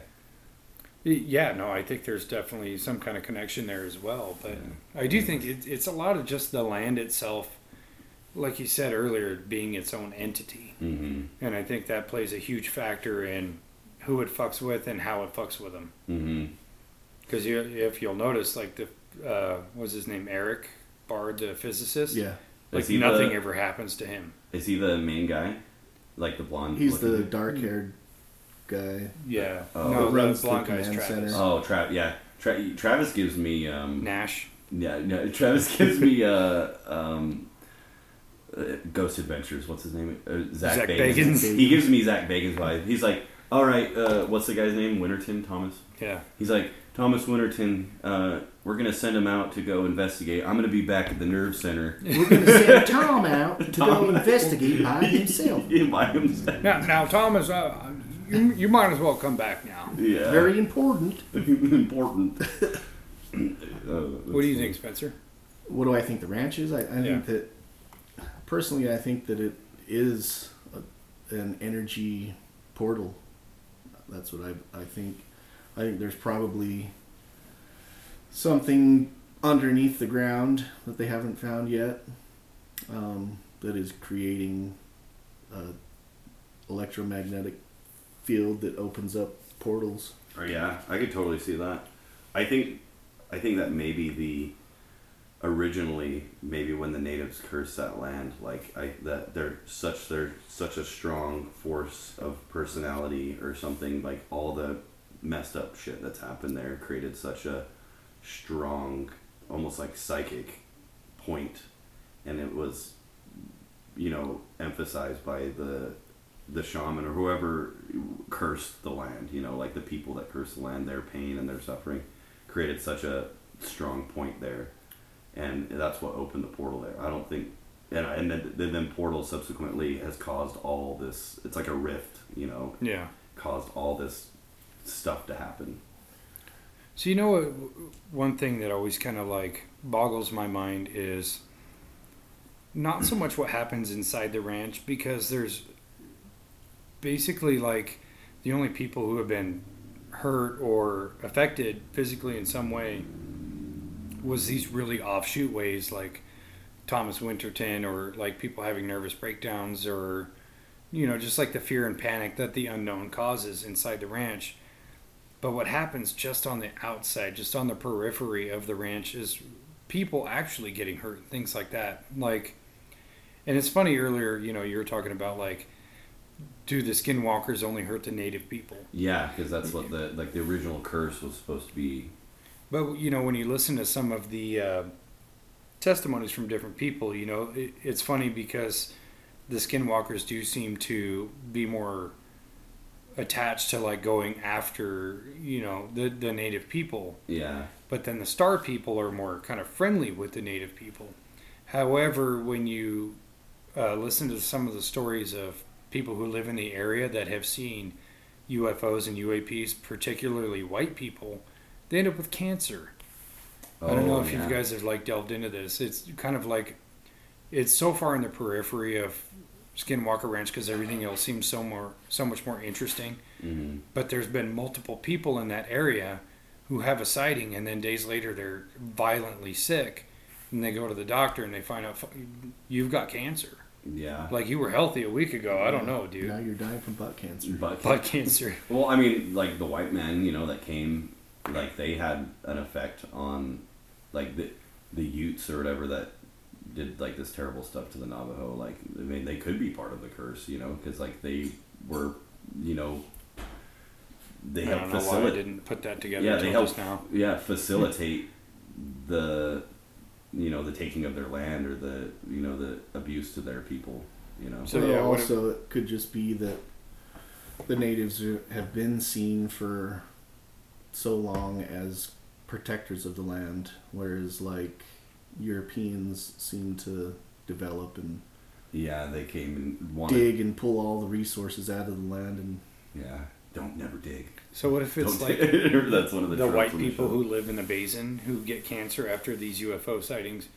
What if, like you said, they are part of the curse because it was like their great grandpa was one of the soldiers that that screwed over the Navajo, Yeah, and it's like payment on that curse. yeah. Like you've you've strayed far. You've strayed from your purpose of protecting this land and stuff, and you know, like the Utes or whatever. I don't know. I think it's interesting, and I'm not trying to throw shade on anybody, but you know, No, that's just what everybody. happened. you It's you know? sound fine. super racist. Right Yeah, now. I'm like, super like racist. I'm just trying to say like how like Chill. Take the, a step back. the interpretation of what happened back then. You know, like you know we, you know, we're pretty fucked up to the Native Americans. hey, I'll be racist. Fuck them white people. I hope they all get cancer. Yeah, oh, everybody's dying of cancer these days. Oh yeah. yeah. You don't even need help from the curse. So, talking about what we think the ranch is, um, that Travis Taylor had a, his own um, panel, but he brought along with him one of the guys from Ancient Aliens, Which uh, one? Walter. He has gray hair, always wears like a eagle necklace. Oh, he's not the guy. The the, the No, not Not Big George hair. Tsoukalos. not George Tsoukalos. aliens. he's one of the other guys that's always on it. But uh, they were talking about um, how there's certain hieroglyphics in Egypt that depict it's like a lotus flower that has a beam shooting out of it, but it's attached to these things that look like Tesla coils, Ooh. and it shoots a beam out, and and uh, lots of people have interpreted it that it was a flashlight that they had made electricity and it was making a flashlight, but the beam of light is being controlled by one personage, like with a dog head on it, and uh, beaming a light over the top of like people that are kneeled down, and it's like their head is connected to the light.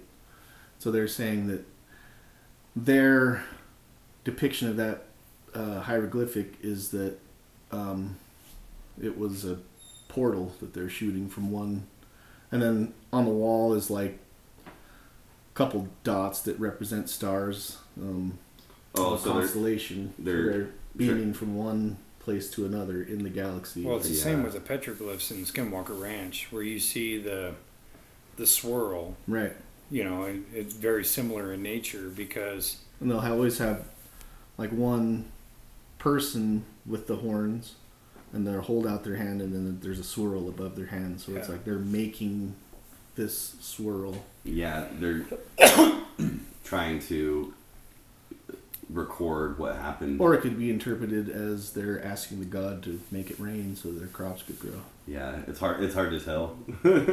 I, I like that. I, I like that idea though. Like it makes sense. Well, it's there's so many hieroglyphs and petroglyphs aclo- across the planet from cultures that had no way of contacting each other, but they have the same writings and markings.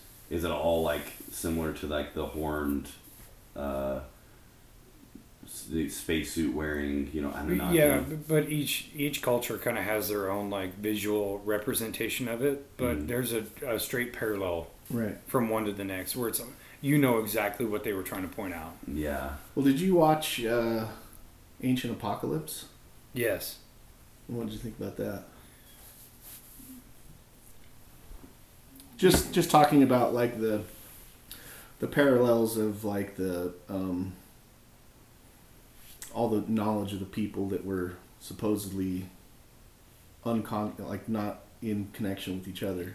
Yeah, I, I definitely think there's more to it than just because we just assume that anybody who came before us was just like technologically stupid Right. and like they didn't have phones or any means of communication. But I kind of feel like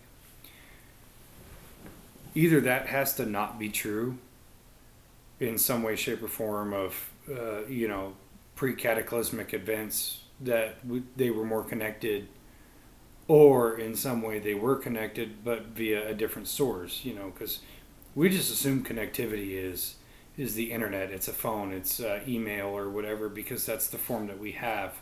But that's not to say that there wasn't another form of communication before. Right.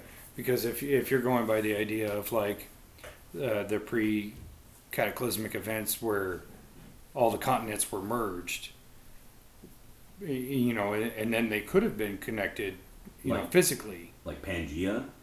yeah, a lot like Pangea. So uh, allegedly, there's been um, what is it? Six? I think it's six huge cataclysmic events where it's basically rearranged the face of the globe.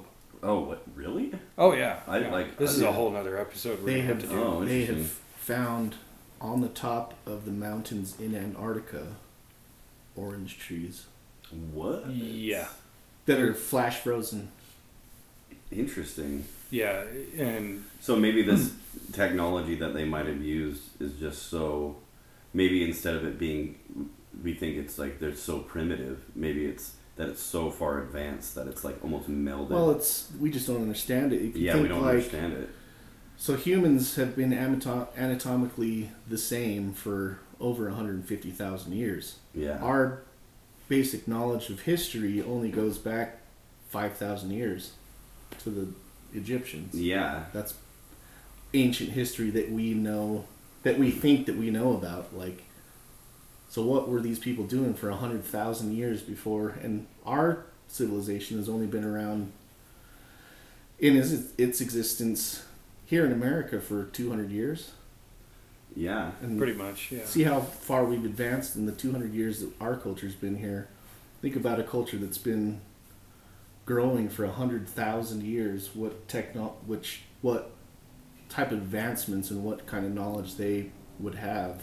Do you like? Yeah. Do you think that that could tie into the ranch as far as like these the native people have had this Some type of technology. Technology that we for- just don't understand. that's so like how, yeah it makes you think like how long has this stuff happened happening at the ranch Well, and kind of bringing up, uh, going back to the ancient apocalypse thing, is the these like cataclysmic events where the face of the globe as we know it was different at another time, which would kind of explain like why you get pyramids on three different continents that are all made identically right. yeah because maybe at one point they were all together and they made all those pyramids you know in the same vicinity but post cataclysmic event now they're spread across the globe what if even at skinwalker ranch is like the melding of three different points that were oh. once Oh. disconnected but were all kind of their own hotspots could it be like, like, that- this one was a paranormal poltergeist hotspot this one was a ufo hotspot and this one was uh, like an electrical hotspot but then post cataclysm those three points are somehow now connected Place. yeah it could be yeah it could be like the triangulation point of all these different. Yeah, I mean, Wouldn't that be crazy if like the pyramids and in Egypt and in South America and stuff? What if that? What if they're like, um, all those points? The energy is like the point, and like that just happens to be a random place in Utah, where like the all these different points maybe connect, and it creates this portal. You know, and I, I don't know. You get what I'm Well, saying? did you uh, did you watch or listen to the Joe Rogan podcast with uh, Tom DeLonge, uh, the lead singer from Blink 182 yeah, I remember a part of it, and then I remember kind of being annoyed with it because like Tom DeLonge like goes way far Yeah, into it, yeah. but then Joe Rogan gets super sick, skeptical to the Yeah. point where they couldn't even have a conversation, and I kind of just tuned out of it. Right. Wait, why? Why? Because he was just so. I just thought it was there? interesting his his take on on like UFO phenomenon. So Tom DeLonge, he's the lead singer for Blink One Eighty Two, but he's also always been into like paranormal stuff and UFOs and stuff. But he founded um, Reach Academy for to the the Star- Stars. Academy to the Stars. Yeah. And so it's like a program about learning and researching UFO stuff. And so he's got like some pretty high up connections with like Well, it, it brings together all these different people from different backgrounds, like scientists, doctors, um, i- investigators, whatever, all into this academy Yeah. to investigate uh, UFOs, UAPs, alien connections, things like that. So it's like it's like ancient aliens on fucking steroids. Yeah. I.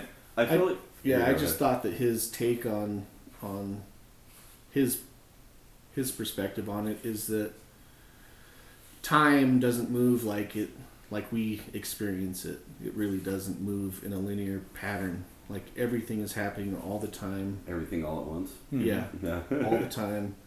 And so like you're just experiencing it's like shining a light on this huge globe and you're just experiencing this one part where the light is shining on, but everything is still there and happening all the time. yeah. But time the past, present and future is all happening now. Yeah. I think that's so interesting. Like, it's funny that you said or you mentioned that like Joe Rogan kind of like he got to the point where he was just like, "This is total BS."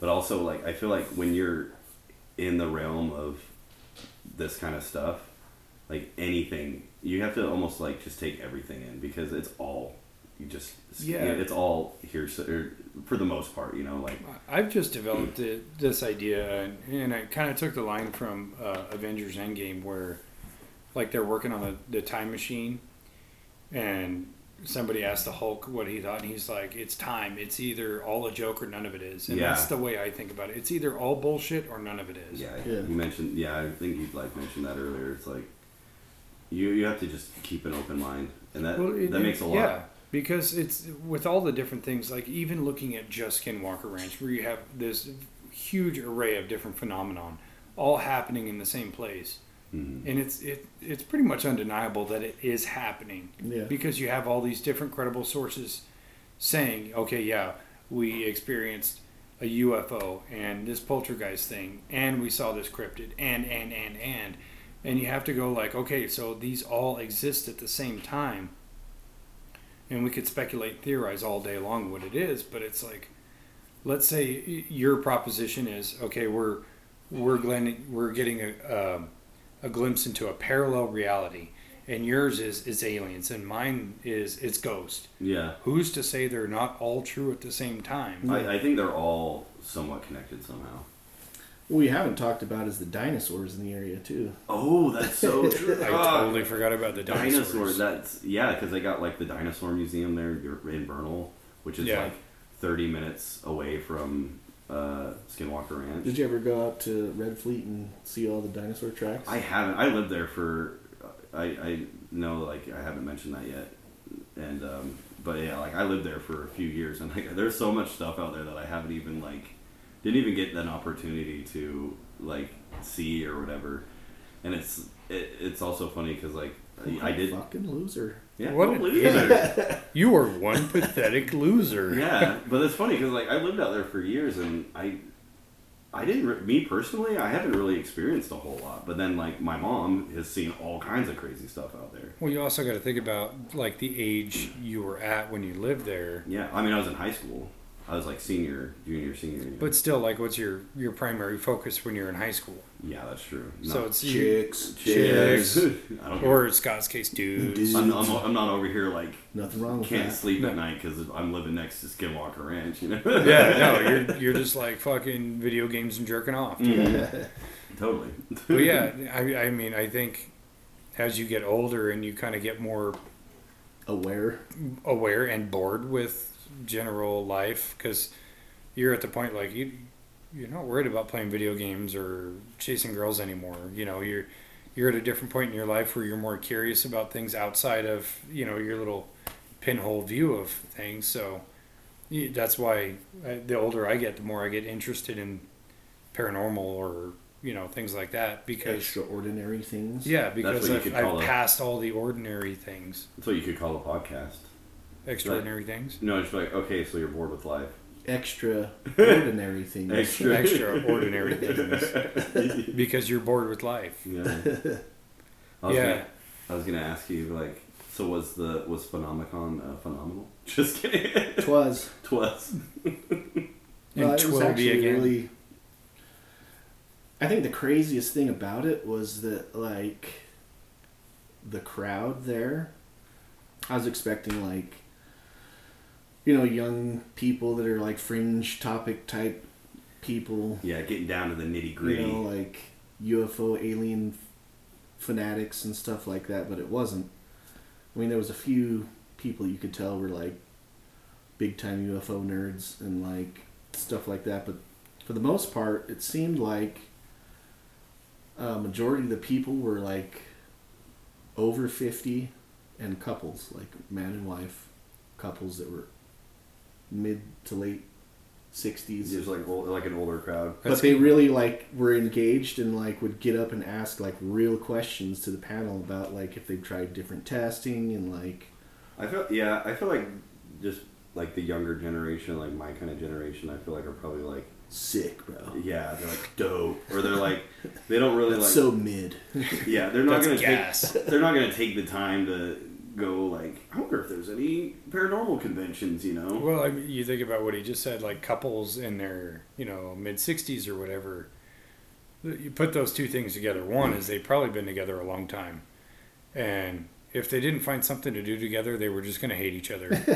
and two, they're like, they're at the age they're done fucking. Yeah. So they've got to find Most of something. their evenings are done on the porch watching the skies. Yeah, Yeah, that that kind of Getting mad because uh, Ralph down the street hasn't mowed his grass in a few days. or- yeah, that kind of like ties into the ranch. Like they don't really like younger people probably don't like they do care, but they're not gonna actually do something about it. They, they care in terms of, like you said, uh, oh, dude, let's go see some scary shit. You yeah, know, do any of these fuckers just blast out of the wall? little reference fucking to, horse come to on. Robinson. that skit made me fucking die. then he comes out crying. Okay, so Nothing. not trying to be rude, not trying to be rude. but do any of these fuckers just come out of the wall? I'm like, all right, Dragon, have you ever just blasted the fucking skinwalker in the face? like dumb questions. It kind of goes back to that um, that video. I don't know if you saw it, but the one on TikTok, the dude talking about getting molested by the female Sasquatch. yes, have you Oh, I that have seen one? that. Yeah. Started yanking my weed. pulled out my old weed and just started yanking, and I, I busted a nut. I honestly, now I'm wondering What else are you gonna do? if I've got a hybrid. you Try to fight fucking- this thing, or Yeah. you let that Sasquatch jerk your ween? Jerk your ween. Uh, just when you think that story was gonna end, he comes Yeah. out with, and then she just popped a squat on me, and I was like, oh my god, he's still fucking going. So Yeah. how does that tie into the ranch, Dave? Just kidding. Well, I was gonna like send an email to Dragon and be like, hey, have you ever had your ween jerked by a female Sasquatch? Not lately. Not really. He's like, no, but I fucking got a hold of a dire wolf. Yeah. I would love that till the sunset. Yeah, I I would love to like go and like talk to those guys on because like on the show like he was like Dragon or whatever specifically speaking to him he was like you know I've never really like like I've always believed or whatever but I never saw it until there was that video that they had that experience where they saw that UFO in the sky and he's like now I really believe. I would like to actually like pick those guys apart one by one and get them really drunk. Oh yeah. And like you know be buddy buddy until they're really sloshed and be like Okay. all right what dish bro. Yeah give me the deets give me the real. but then really it's like dragons like yeah weird shit happens but you know what i really want to talk about fuck travis yeah buddy. I think would be easier is the is the crew, like the you know that's one thing i was going to bring up is because they're always being followed by a camera crew Right. those are the guys i really want to hear from yeah. because like when all these other people who are on the other side of the camera are having these experiences like do you think any of the camera guys are like holy fuck i also have a really bad headache Uh, yeah, Or, dude, like- they need to do a cameraman tell all. For sure, yeah tell all i mean i'm sure they've all signed episode. like ndas and shit but i want to know like how many of the cameramen are like god i hate this job so much and then how many of They them were are all like- there at the Phenomenon. oh they were Oh, they- So they were like, "Oh yeah, shout out to the crew," and they all stood up and like, "Woo!" It was like thirty of them. like Did put them up there i want to hear their like They didn't- They, yeah, they're they didn't part of. They're on the ranch just as much as yeah. Yeah. But they were like, "Yeah, those guys are the ones that are, that are actually doing all the work." Yeah. Oh, really? Yeah, when all you got to do is stand there like this. like I think the hardest working guy in the crew is the, like the boom guy who's just like outstretched arms all day. Waiting for hours to get one shot. Yeah, no, I, I really do want to hear from those guys. And I was actually thinking about that last night too, like especially when I was watching that episode where Travis was having his thing because there's a camera guy sitting in the room with him and then there's the, the another camera crew outside and they're all there watching this whole thing. You know, I wonder how many of them are like having their own experience or how many are just like or the ranch knows they're just NPCs. Oh, so Oh, yeah. leave them Yeah. alone. Leave 'em- you Oh, know? th- you know that just occurred to me. I know, I know you mentioned that they it, it said it takes them like forever because they have equipment malfunctions. So it's like what, like what? Yeah. What about their camera crew? Like, do they keep extra batteries? They got to do like a tac mag reload, you know, like on their battery to be like, okay, wait, hold on a second, Cut. yeah, cut. And Yeah, you're like, like okay, Can we get that UFO back in the shop? yeah. dude, can we get that portal open a little bit wider, maybe a little bit more light on like the get the rabbi to start chanting. We need Yeah. more. Need more content. Yeah, you never hear about because you'll hear about oh our uh, our uh, EMF detector or whatever suddenly crapped out or our phone's crapped out. Cameras are obviously working. yeah. But, I could totally like, does see- that happen, or is or do they just like edit it out because it's not as interesting as this piece of scientific tech? Yeah, I could see the ranch totally just being like, you know, almost like kind of like the ranch is like a narcissist, you know. Yeah, like it's the it wa- trickster. it wants us to, you know, see that it's like it can do some cool shit, but Yeah. it doesn't actually want to give you anything. It's like yeah, I'm gonna It's like, yeah, you want to see something cool, and then you look, and then you got like the asshole. yeah, it's like that's twenty push-ups. Drop it, give me twenty. It's like, you know what? That thirty-five thousand dollar drone, I'm gonna make it not work. Yeah. Camera though, I want it to see the whole thing. yeah, they just they just need like Nokia cameras, you know. they'll Oh yeah, never, like yeah, never just break down. like on film, old like the ones that record right onto a VHS tape. Yeah. Yeah. Oh, you know, did that? That's it. another question. Did the, um, did the original owners, the ones that aren't part of the, like some billion dollar, million dollar program or whatever, did they have any kind of documentation? You know, like home videos, like Oh, so in that uh, podcast that Brandon Fugal did with Sean Ryan, there was like before Brandon Fugal even went to the ranch, there was some different sightings and stuff, like uh, specifically UFO sightings, and he even talks about it about like this dude called him. He's like, "Hey, I just caught this footage of this UFO." And Brandon Fugal's like, "Don't do anything. Drive straight to my office. You know, like two and a half hours to Salt Lake." yeah, He's like, I want to see the unmolested image. Don't show anybody. don't upload it. Don't anything. Just bring your camera, come straight here, and they did, and this happened multiple times, and like they would bring it in, upload it to Brandon Fugal's computer, and they would bring in their uh, what was it like their tech guy or whatever to come in and analyze the image because he's you know he's got his office down in Salt Lake, so he's got a, a plethora of different employees with different skills. Yeah, see if it's been tampered with or something. Yeah, so he and they did this multiple times, and they were like, "Yeah, dude, this is a real image that he really took." Which, if you're the guy who took the image, you're like, "Fuck you, dude! Yeah. Yeah, to me, it's like I, just took this you that. picture and I drove drove here two and a half hours." Yeah, for it to be BS, it's like there's you'd have to have so many people in on it, you know. Like Yeah. you you couldn't like you you it would take one person to be like, okay, this is all BS. Well, that's the one thing he also brought up in that show that was really smart on his behalf was like the experiences they all had there in their first day with the uh, Area 51 guy and his security, and then his own team members that were there. He's like to have all these professionals with all these solid credentials all tell the exact same story. Yeah, risk their whole career. Yeah. being Yeah. like this is real. and you to even double down the uh, Erik Bard the like principal investigator the physicist guy on their first day he's like nobody talk to each other about it. Nobody say shit about it. I want to get your individual Yeah. private testimonies. And then even after they did that like everything still lined up. Everybody's story was still the same. Yeah. yeah, Yeah, so I know that uh, the the Shermans that owned it, the ranch before Bigelow bought it, um, they had had all types of things like um, burn marks on the ground and cattle mutilations, and uh, this is before Bigelow bought the ranch and started doing his scientific his research on the ranch. But um, as far as like pictures and stuff like that. I think that was I think Bigelow bought it in '95 or '96.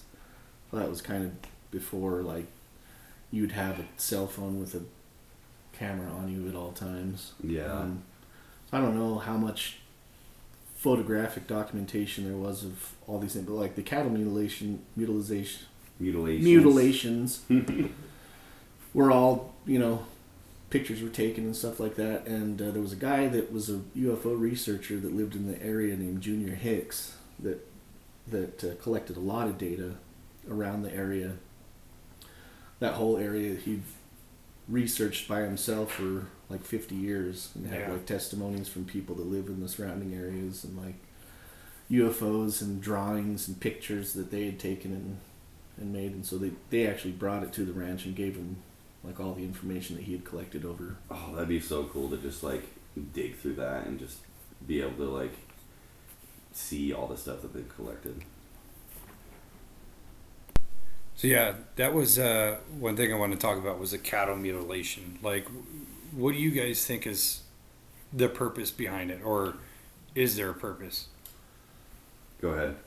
um I would say that there's most likely a purpose whether it's like some people's um uh, theories on like humans being bred by the aliens so humans are like their creation the aliens kind of cultivated a lower primate and kind of bred them into a, a working species um, so who's to say they're not taking bits and pieces from other um, Like animals. animals that exist on this planet that they can study and then implement on hybrids of humans and Yeah. That's what that's what gets me though is like Or they're just hungry. They just want like an eyeball. and I You know what sounds good? A beef eyeball. like like all of the blood in one cow. Like you Gotta swing by drop Burger buckets King. Let's swing by Earth and grab some cow eyeballs. Dude. Got a craving. That's what gets me though. It's like Got why a is, real hankering for some cow eyes. yeah, like is it just cows and cat like like So there have been other animals that have died. Like one of the stories that I found really interesting was on the show. Um, this dude who lived on the ranch with the Shermans. I think he like he was their nephew or grandson. I can't remember, but he was talking about um, he was with the family at the ranch, at the house, and they saw like a big ball of light, like dropped down from the sky, like it landed, and they went chasing after it. And when they got there, the ball was gone, but their dogs were smashed down Yeah. into the ground, like literally smashed Wait, flat. Dead. what? And then there was uh, like round marks of scorched earth, Around the dogs? like nearby On the the ground. dogs. On the ground? Yeah, Interesting. Like- but it was just the cows that were the cows get You mutilated. but- perceived. Yeah. Yeah, everything else, like if an animal gets hurt, it's it's completely separate than mutilation. Okay.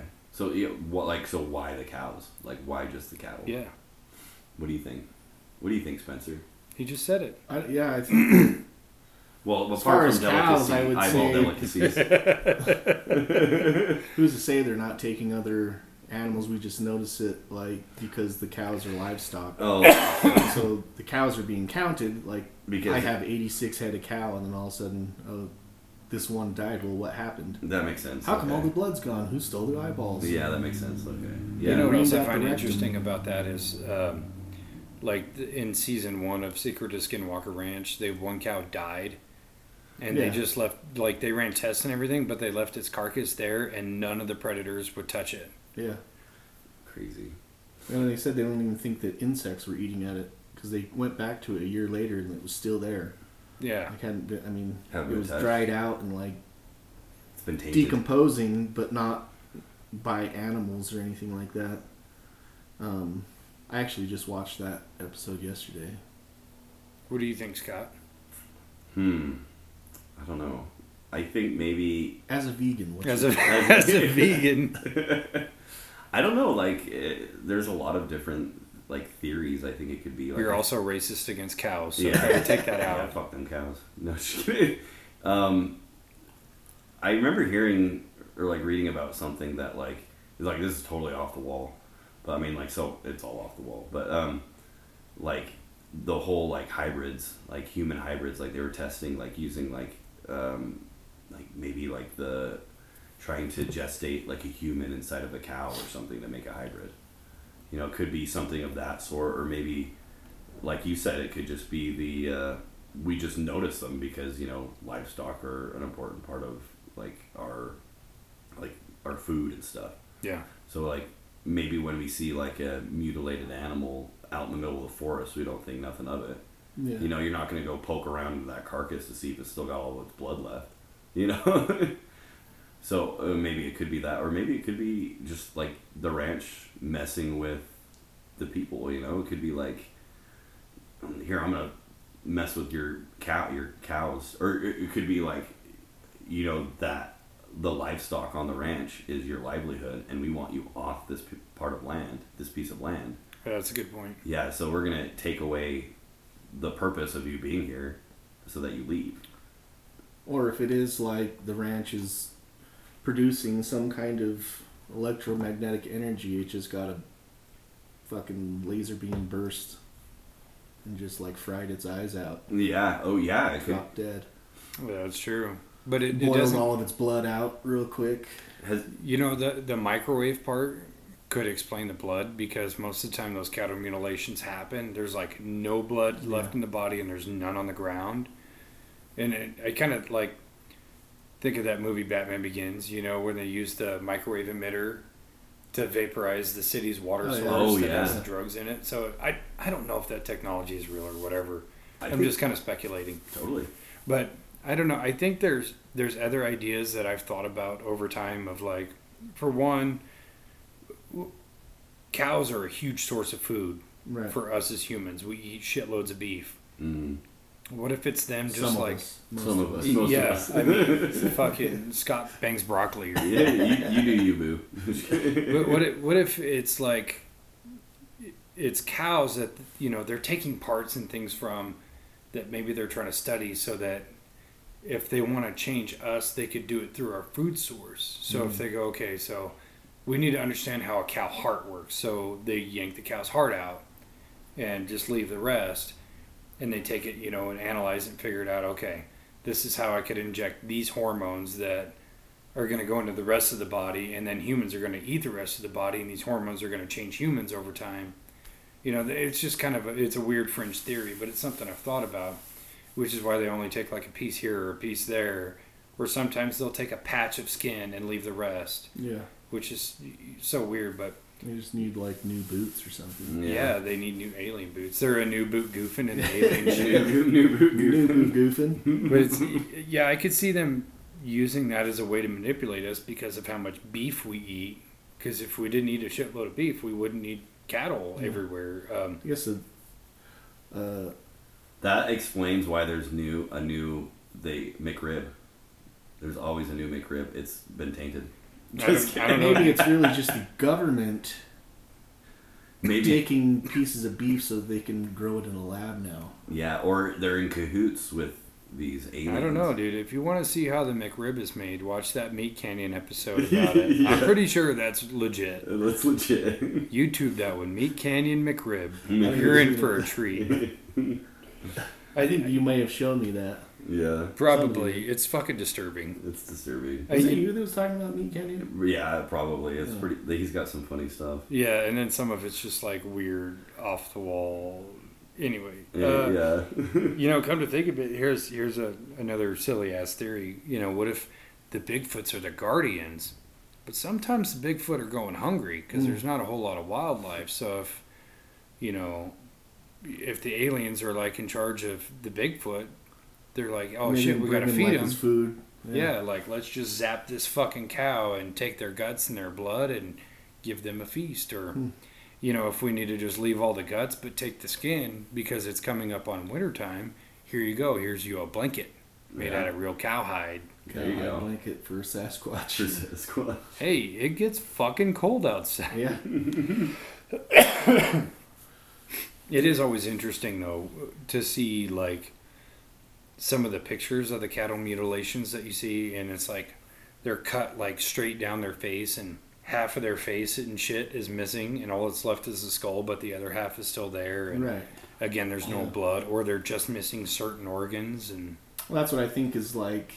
What I'm saying is why you would notice it more in cattle because you're. I mean, you just like you'd notice if you walked outside. Like if I walked outside and one of my cats was dead and half of its face was missing and it's just like no blood, I'd be like, "Whoa, that's weird." That's weird, but then you're I not would notice it, but like, You're not gonna say anything. yeah. Or if you do If I just something. walked outside and there was a dead bird out there, I'd just be like, grab a shovel and throw it away. Yeah, most people throw it don't. over like- the neighbor's Yeah. fence. yeah, they're not gonna do an autopsy on Yeah. the bird.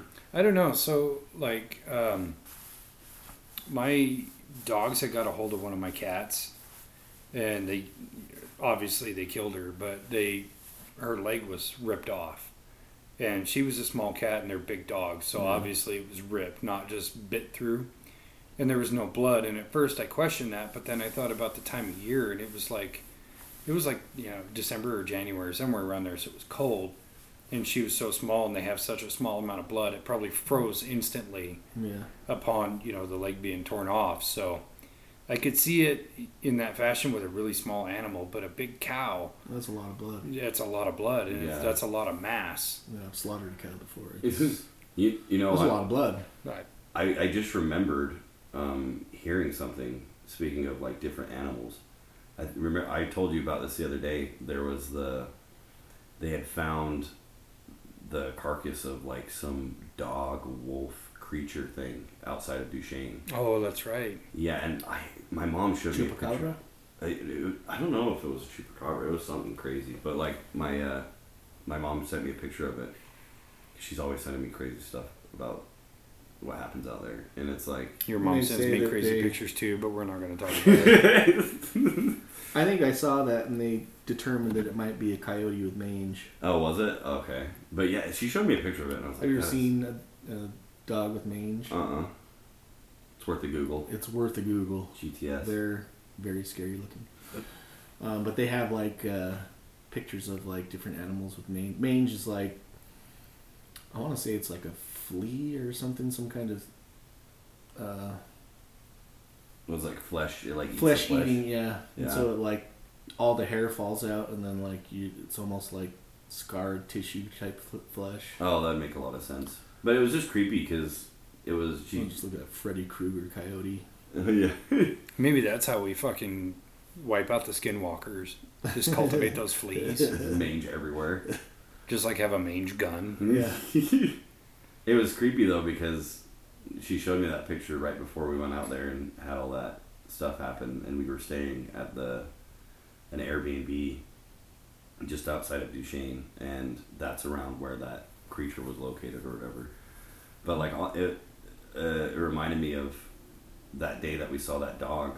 We came back to the Airbnb we were staying at, and above, directly above this Airbnb we were staying at, there was these this like like hundreds of birds were circling exactly Oh, you where showed we me that staying. video of that Yeah, weird. It, it was a little flock of birds, It was but they were so tightly compacted, and they would fly in like a weird pattern and then land. Yeah, which could be totally normal for birds, but it was just everything correlated. It was just Yeah. weird how, how we saw. We went to the ranch. We saw the dog, um, and then we came back, and there were the birds above us, and it was the whole time being there.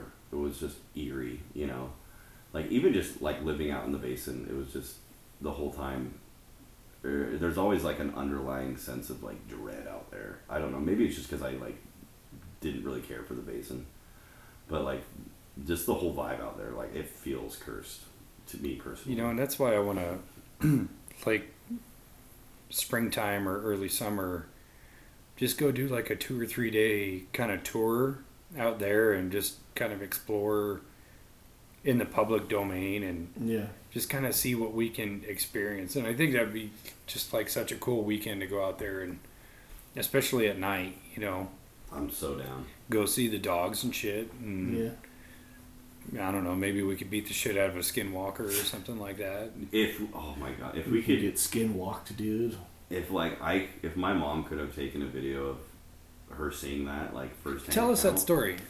Uh, okay, so she, uh, her and my stepdad, um, Not me, another stepdad. another stepdad, they were kind of like Not Papa Dave. Yeah, they they were kind of like down and out. You know, they're not really like didn't have a whole lot of money, and they were staying at a. I want to say it was like a B and B in Myton, and um, like if you've ever been to Myton, it's just like it's this tiny little like shit town, you know, and uh, it was this kind of little apartment set up or whatever out in the boonies, and she was outside. From what she told me, she was outside having a smoke, and it was late at night, and um, she told me that it was like uh, like the whole place was like still, like quiet, you know, kind of like when the pre- uh, predators around, and um, then out of nowhere, this creature, and like to describe it, it's like because she's seen one before uh, driving down Highway 40 off the side of the road. They look like it was like a rocking horse. It was like teeter tottering, and she said before that experience, she never really, she believed, but she never really knew. She never really like saw anything that close. And yeah, there was this creature, and it was like rocking, like kind of like walking in like a weird rocking horse movement, and it just walked right across. It was on the road, and because like the the porch was just off the road, and it just walked right by her, and uh, she said she was like paralyzed, like she was so scared that But she it didn't couldn't even move like pay any attention didn't her. give her any pay, pay her any mind. And i'm trying to remember exactly how she described it. It was like pale. Um, it was i want to say it was like the size of like like a big dog like you described.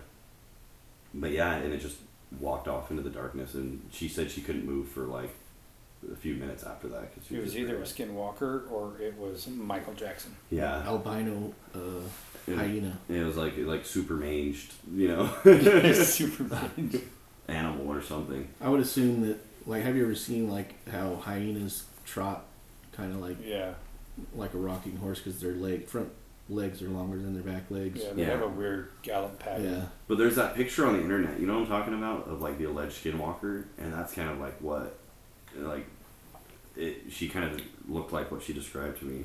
Kinda, I'm gonna You know what I think that somebody should do? I was talking about this the other day with Stitch. Is make a video game of a Skinwalker, like Skinwalker Ranch, but you're like a Native American police officer, sheriff, investigating like the something going on, and so you go out and like get attacked by the skinwalker, but then like it puts you back in time, and like so you're back there, you're fighting, so you're kind of fighting like all the paranormal stuff that happens at Skinwalker Ranch, That'd be so cool. like UFO stuff and Here, like but also one- to try to try to like find out what's going on you have to like do stuff like go see a medicine man and get like certain stuff Yeah, dude, that'd be such to a make cool. you trip and then you go back in time and like you're a, a native american We, and it needs to be on like Oculus. yeah Oh, So it's all so first cool. person. yeah Yeah, Dude, I that's a picture though. fucking million dollar idea, dude. That's uh, from what she described to me. That like that is what she saw. Yeah. Not that you know anybody listening to this can see what I'm showing you, Just but that Google. just Google Skinwalker. It's that picture that looks like they look almost what like What do they call that the rake the rake. Yeah, They look very, very similar, different kind of body styles. Yeah, it's like somewhere between uh, a rake, a skinwalker, and Joan Rivers. yeah. cross between joan rivers and smeagol Oh my god. Yeah, I, some of the other stories you hear um, about the skinwalkers themselves, I, I think a lot of people have had that kind of experience where they see it and it doesn't give a shit about them. yeah It's it's either you kind of wonder if maybe they're just like the drunk cryptids because they're just like I'm just trying to find my cave, dude. yeah, and Or or do they what if have they're a mission? what if they're in a different they live in a different reality or uh, reality or a different dimension, and they're the ones that are doing drugs and crossing over Oh, into this that's such an interesting thought. which doubles down on the whole mushrooms and Yeah. skinwalker. What if you take the mushrooms and suddenly you're in a world where there's no humans, but it's all dire wolves? And so it makes you have a different perception of the skinwalker. What if the skinwalker, like you said, is taking drugs in their world and crossed over here? They're just scared and confused and trying to get the fuck back Yeah. home. Yeah. They go back and like, dude, what happened? Oh man, I took these drugs and I, dude, I swear I crawled into a different dimension and ate cow eyeballs, dude. I don't know. Never doing that stuff again. Some dude named Dragon was chasing me with his dick out. I don't know what a dragon is, but it sounds menacing. But it sounds terrifying. Then you see the guy and he just looks like a droopy-eyed idiot. That oh man, that makes.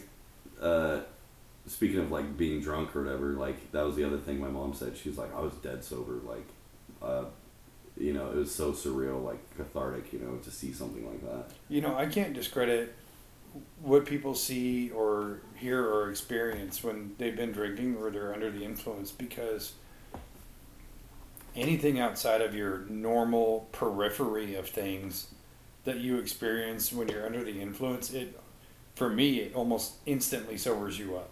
Yeah. and and it's like I think there's even a part of me that some of the things I've experienced in my life when I've been you know under the influence or whatever, uh, my brain is still uh, cognizant enough to go okay, That's pay that's- attention. It remi- That's different. It Yeah. makes, makes me think of the Tim Robinson thing where he's like, 35 the fucking head seconds. No, he's like, for 35 seconds, th- that's real, that's on Earth. Like, Monsters are real. Monsters are real. It was a pig wearing a mask. Yeah, I, I don't know. I, I think events like that that would change your entire perception of reality. It doesn't matter if you're fucking pissed drunk or if you're stoned or you're tripping or whatever. Your mind can still differentiate and still remember things. So it's Oh, it yeah. doesn't. To me, I don't think that's a discrediting thing. Yeah. I think some of the, the most like um, thought changing or idea changing thoughts have come when I'm On something. on something. Oh, yeah, absolutely. for sure. You Yeah, know, like- impact highly impactful thoughts or Like, opens your change your, mind. whole perspective on. Oh yeah, lets you see things through a different lens, not just your day to day drone. It does, and, and like I was saying earlier, and, and I even said it on the uh, sleep paralysis one, when you kind of reach that slipstream between your conscious mind and your subconscious mind, which you can achieve through uh, substances or sleep depravity or whatever, when you're in that slipstream, everything is different because you're not tethered to one side or the other of like, you know, when you're conscious, you're awake, you're capable of rational thought or trying to base things in science to rationalize whatever you're experiencing versus the other side in your subconscious mind is when you're dreaming and you have zero control over anything.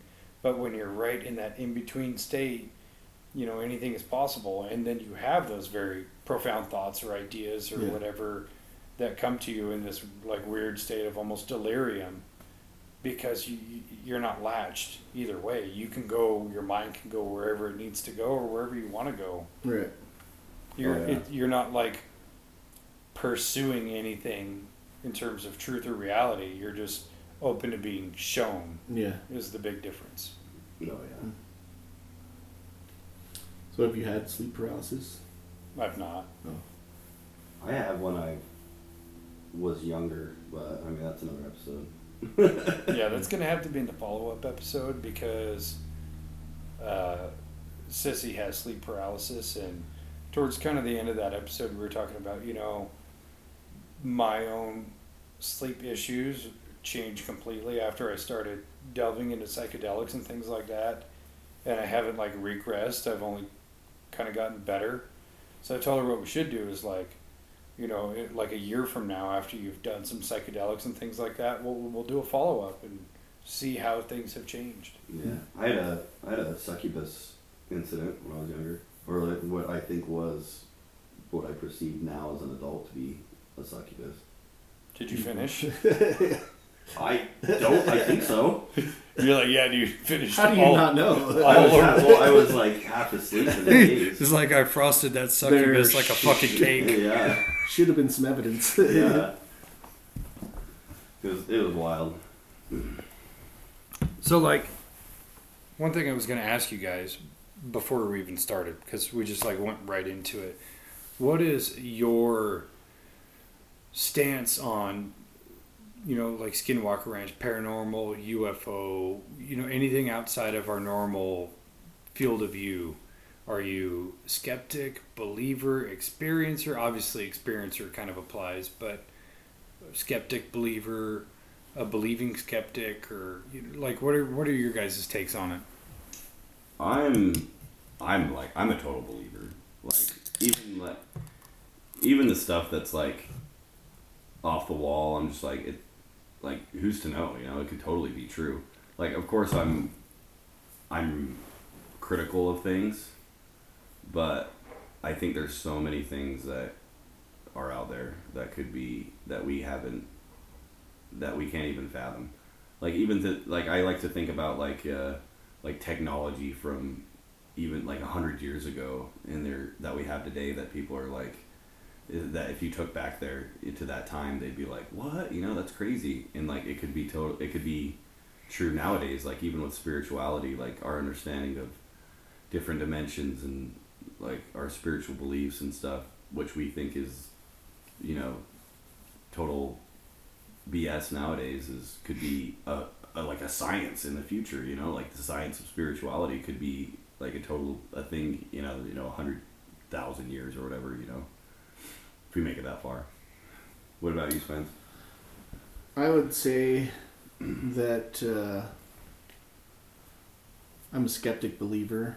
Um, I would say that I I know enough about reality to know that I don't know very much at all Yeah, that's a what's going on at all times. So I know that like you can experience something and it can be one way and then you re- replay it in your mind so many times and it alters over time. So I do think that a lot of stories might be embellished a little bit, but like I do believe that there's stuff going on that mainstream science can't explain and we don't have the technology to explain it or the mental capacity to understand it. So yeah. Like the only thing I know for sure is that I don't know anything. Absolutely, and, and I'm the same. I'm I'm a skeptical believer. I believe that there are um, there are two things you can guarantee, and One is that the larger portion of people are completely full of shit. Yeah.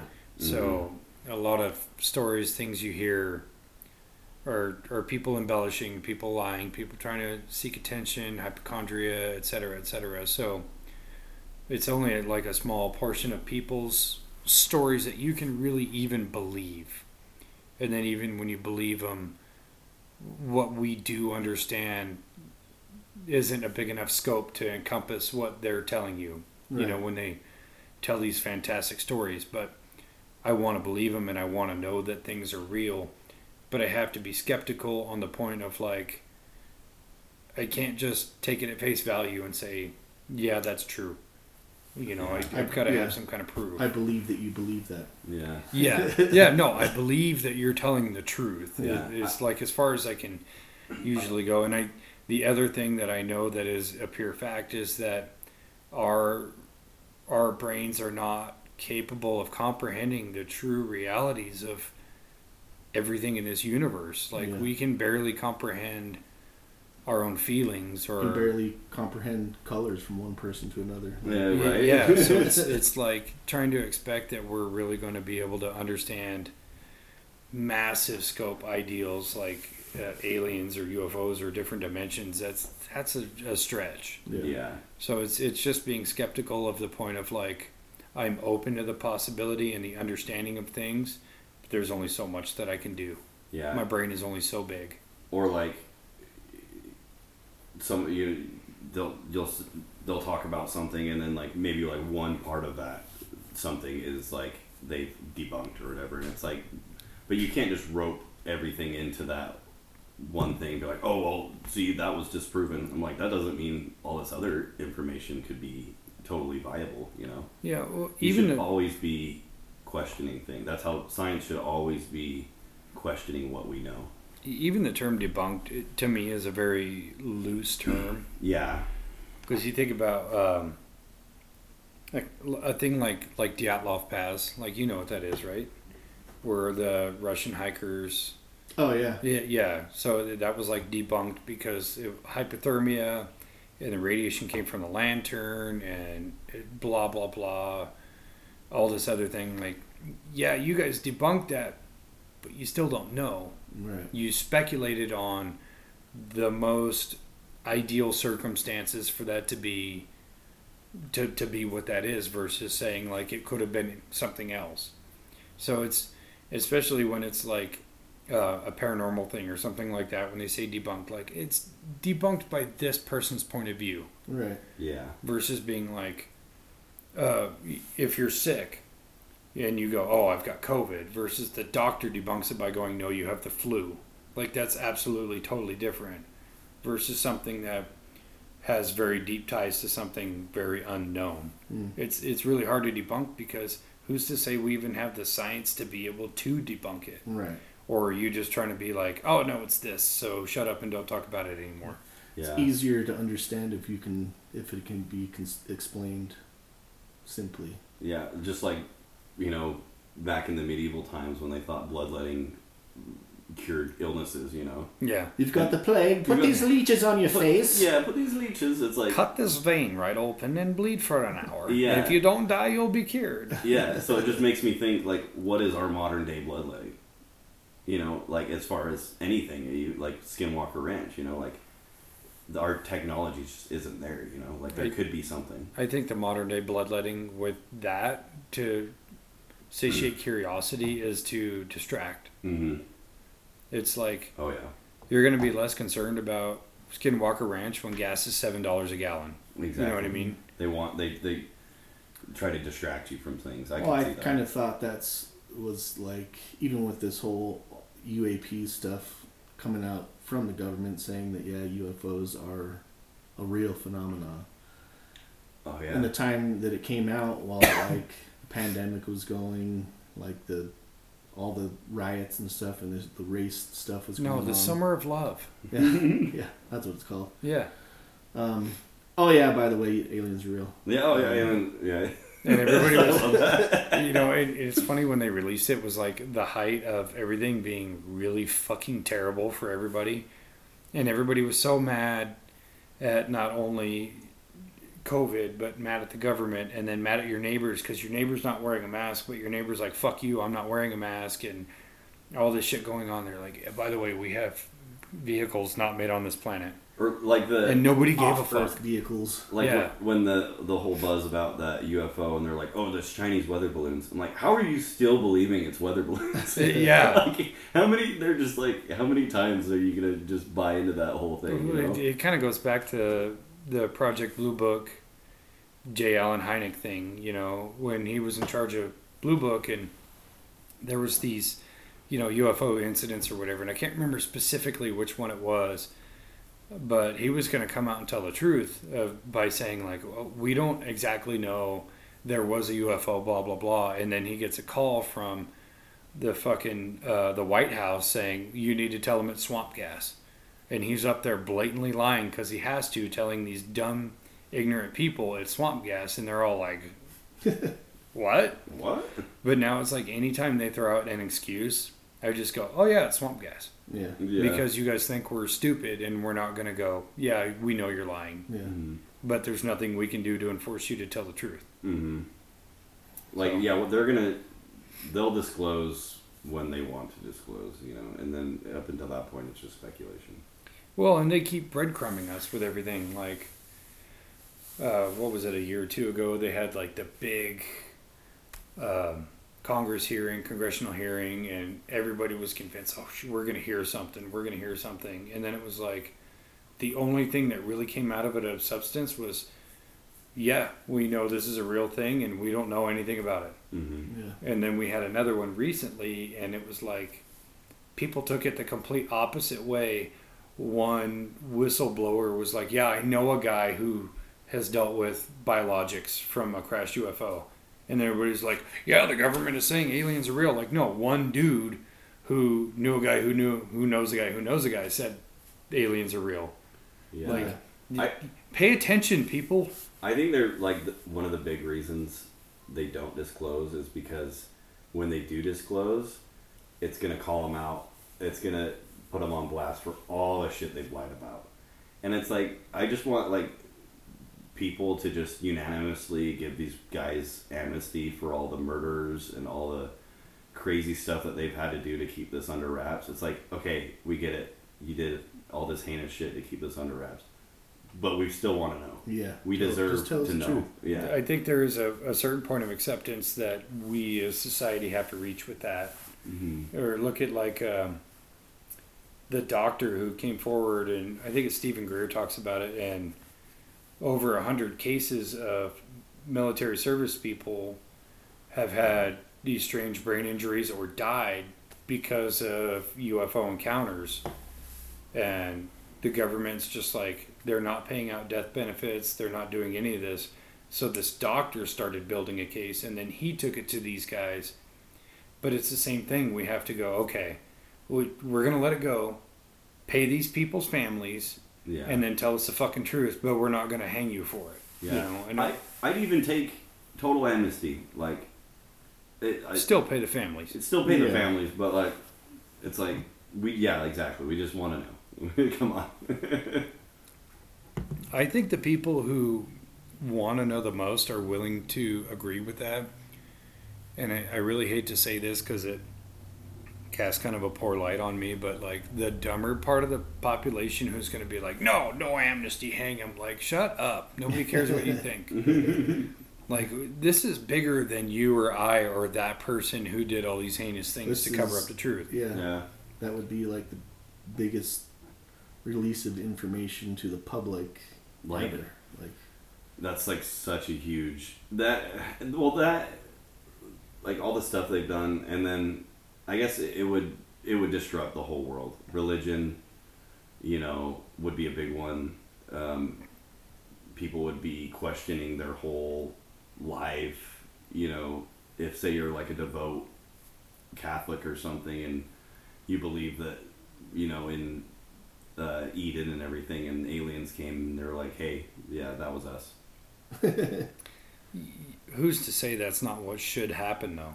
Yeah, it's like Because I, I think shaking people from old school faith is not the worst thing. In fact, it's probably better because then you go, okay, I've lived my whole life based on this fucking book.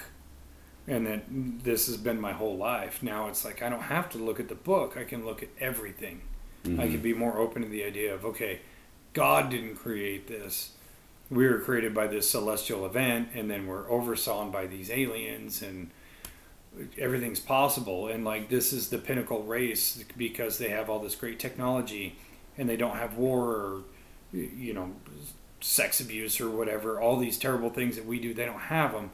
Now we have a real ideal to aspire towards instead of like, yeah, one day when I'm shed my mortal coil, I can go live on a cloud somewhere hmm for eternity. Yeah, I. Yeah, I don't know. It's one of these days we'll hopefully maybe be able to be a part of that. yeah, maybe uh, when we get the uh, go ahead for the shrooms experiment there on Skinwalker Ranch, yeah, we send we'll this know to, all the answers. send this to Brandon. Let him Yeah, let him know we yeah, can. Brandon Let us crawl Fugals- through the fields. There ain't no way ain't no way Travis is tripping balls on mushrooms. No, He dude, needs uh, professionals. If Brandon Fugal ever happens to come across this, which I wouldn't even bet a dollar on, like, yeah, dude, let us come to the ranch and do some mushrooms. We'll take care of everything. You don't even have to like wonder about us, uh, and we'll see ourselves out when it's over. Yeah, don't worry. You Dragon can be there. You know, Yeah. he can watch over. He could be there with that fucking dour look on his face, just like He's probably like, "Fuck these guys, they're assholes."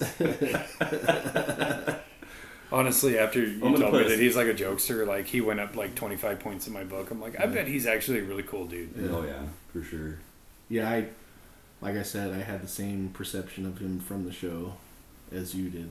Yeah, they did him dirty. It wasn't really kind of like looking forward to seeing him talk or anything, but kind of after the thing, I was like, oh, maybe I was wrong about that guy. Yeah, I, and I know that like shows, especially TV shows, you have to have characters. Like even if it's a reality show, you Yeah. have to have characters. Yeah, you gotta make the show interesting. You know. Well, it's like this person is this, and this person is this, and this Yeah. person is this. You have to have like a character so that people can identify yeah. who this person is, what their role is, and and I like um, have a connection with somebody on the show. Yeah. Well, and it, yeah, it's it, you have to put in that certain structured drama within it to make it more watchable because you think about like the cross between a show and reality is in a show you have like you said these characters that have these distinct roles you know you have like the leader guy the class clown guy the always serious guy the overdramatic person whatever and then like in any group of people, that role changes from person to person regularly. Right. You know, you think about like all the people that we hang out with. There's not one person who stands out as being hilarious. It's like there's these people who are especially hilarious, but everybody kind of takes turns being funny, or somebody takes turns like taking charge of the group or whatever. And you can't really do that on TV. And they kind of said that too. They were saying that like how the TV show everything seems like it's so like serious all the time, and they're always like hard pressing for like results and stuff. And he's like, in reality, when we're on the ranch, we're laughing the whole time. Yeah. So we're just like goofing, you know, making fun of each other and cutting jokes and ripping on each other. That whole would totally time. be us. Like we're That'd all be so fun. we're all standing there like staring at this fucking UFO hovering around. Everybody's just like dumbstruck. It's dead quiet. And then one person just rips ass. Yeah. And just like everybody's like trying to hold it while staring at this UFO, you know? Smells like you just opened up a new dimension. or it's like like Austin, yeah, like Austin Powers. you see the like you see a UFO and Spencer's like, look at that giant Johnson. kind of looks like a Peter. yeah. Like, is that a tic tac? It looks awful phallic. yeah, that'd be so. Fun. Yeah, no, I would. Even as much crazy shit that happens there, I would still find a way to be a fucking jerk about it and make a joke out of anything. Yeah. Oh yeah, just all casually walking around the ranch. Did you hear that? Oh, nonstop. Did you hear that? nonstop. I'd be like, dude, I swear to God, I was out there and this portal opened and it smelled like popcorn. Right? it was like laying the groundwork for that. And then when it's quiet, You like, smell that? do you smell popcorn? And suddenly everybody's like, oh god. Oh man, that'd be so, that'd be so cool to be able to be out there and just it, like if all of us could be out there and just like it, have our own investigation and stuff. Yeah, you know, of all the ghost shows, paranormal stuff, everything that I've kind of been into over the last decade of my life, like my number one bucket list place would be Skinwalker Ranch. You know, you mm-hmm. have cool places like Waverly Hills or Suicide Mountain in Japan or things like that that would be so cool to go to, but like number one, Skinwalker Ranch. Yeah. I think it just has a special place because it's so close to home too. Yeah.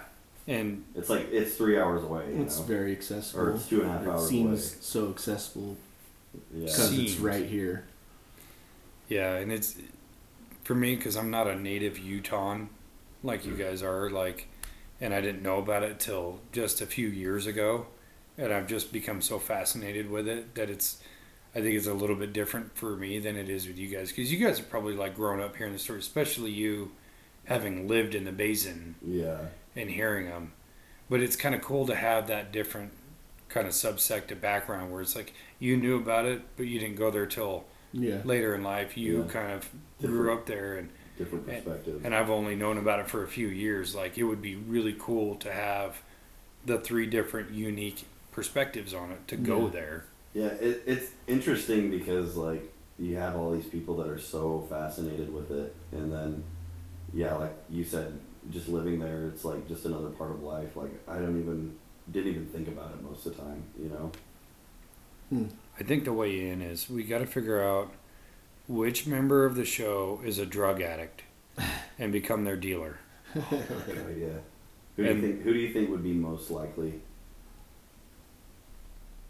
That dude, the the guy I that. think that Travis Taylor seems like a stoner dude. Oh yeah, that or the the the guy that does he's like an edibles guy for sure Uh, edibles, yeah. Who's the other guy that's not Travis and not Dragon that's always on there? Like a shorter, he looks a little shorter.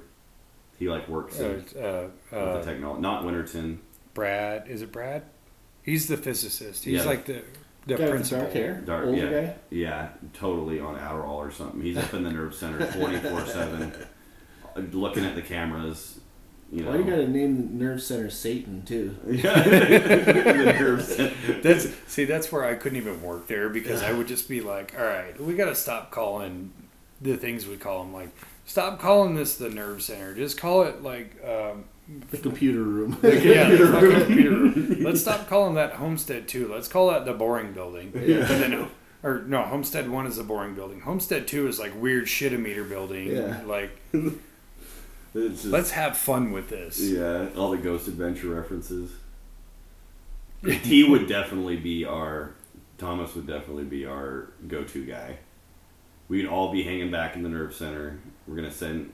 I'm gonna I'm gonna send Thomas out to go investigate the the wolf the wolf man. Are you Fucking serious? Are you?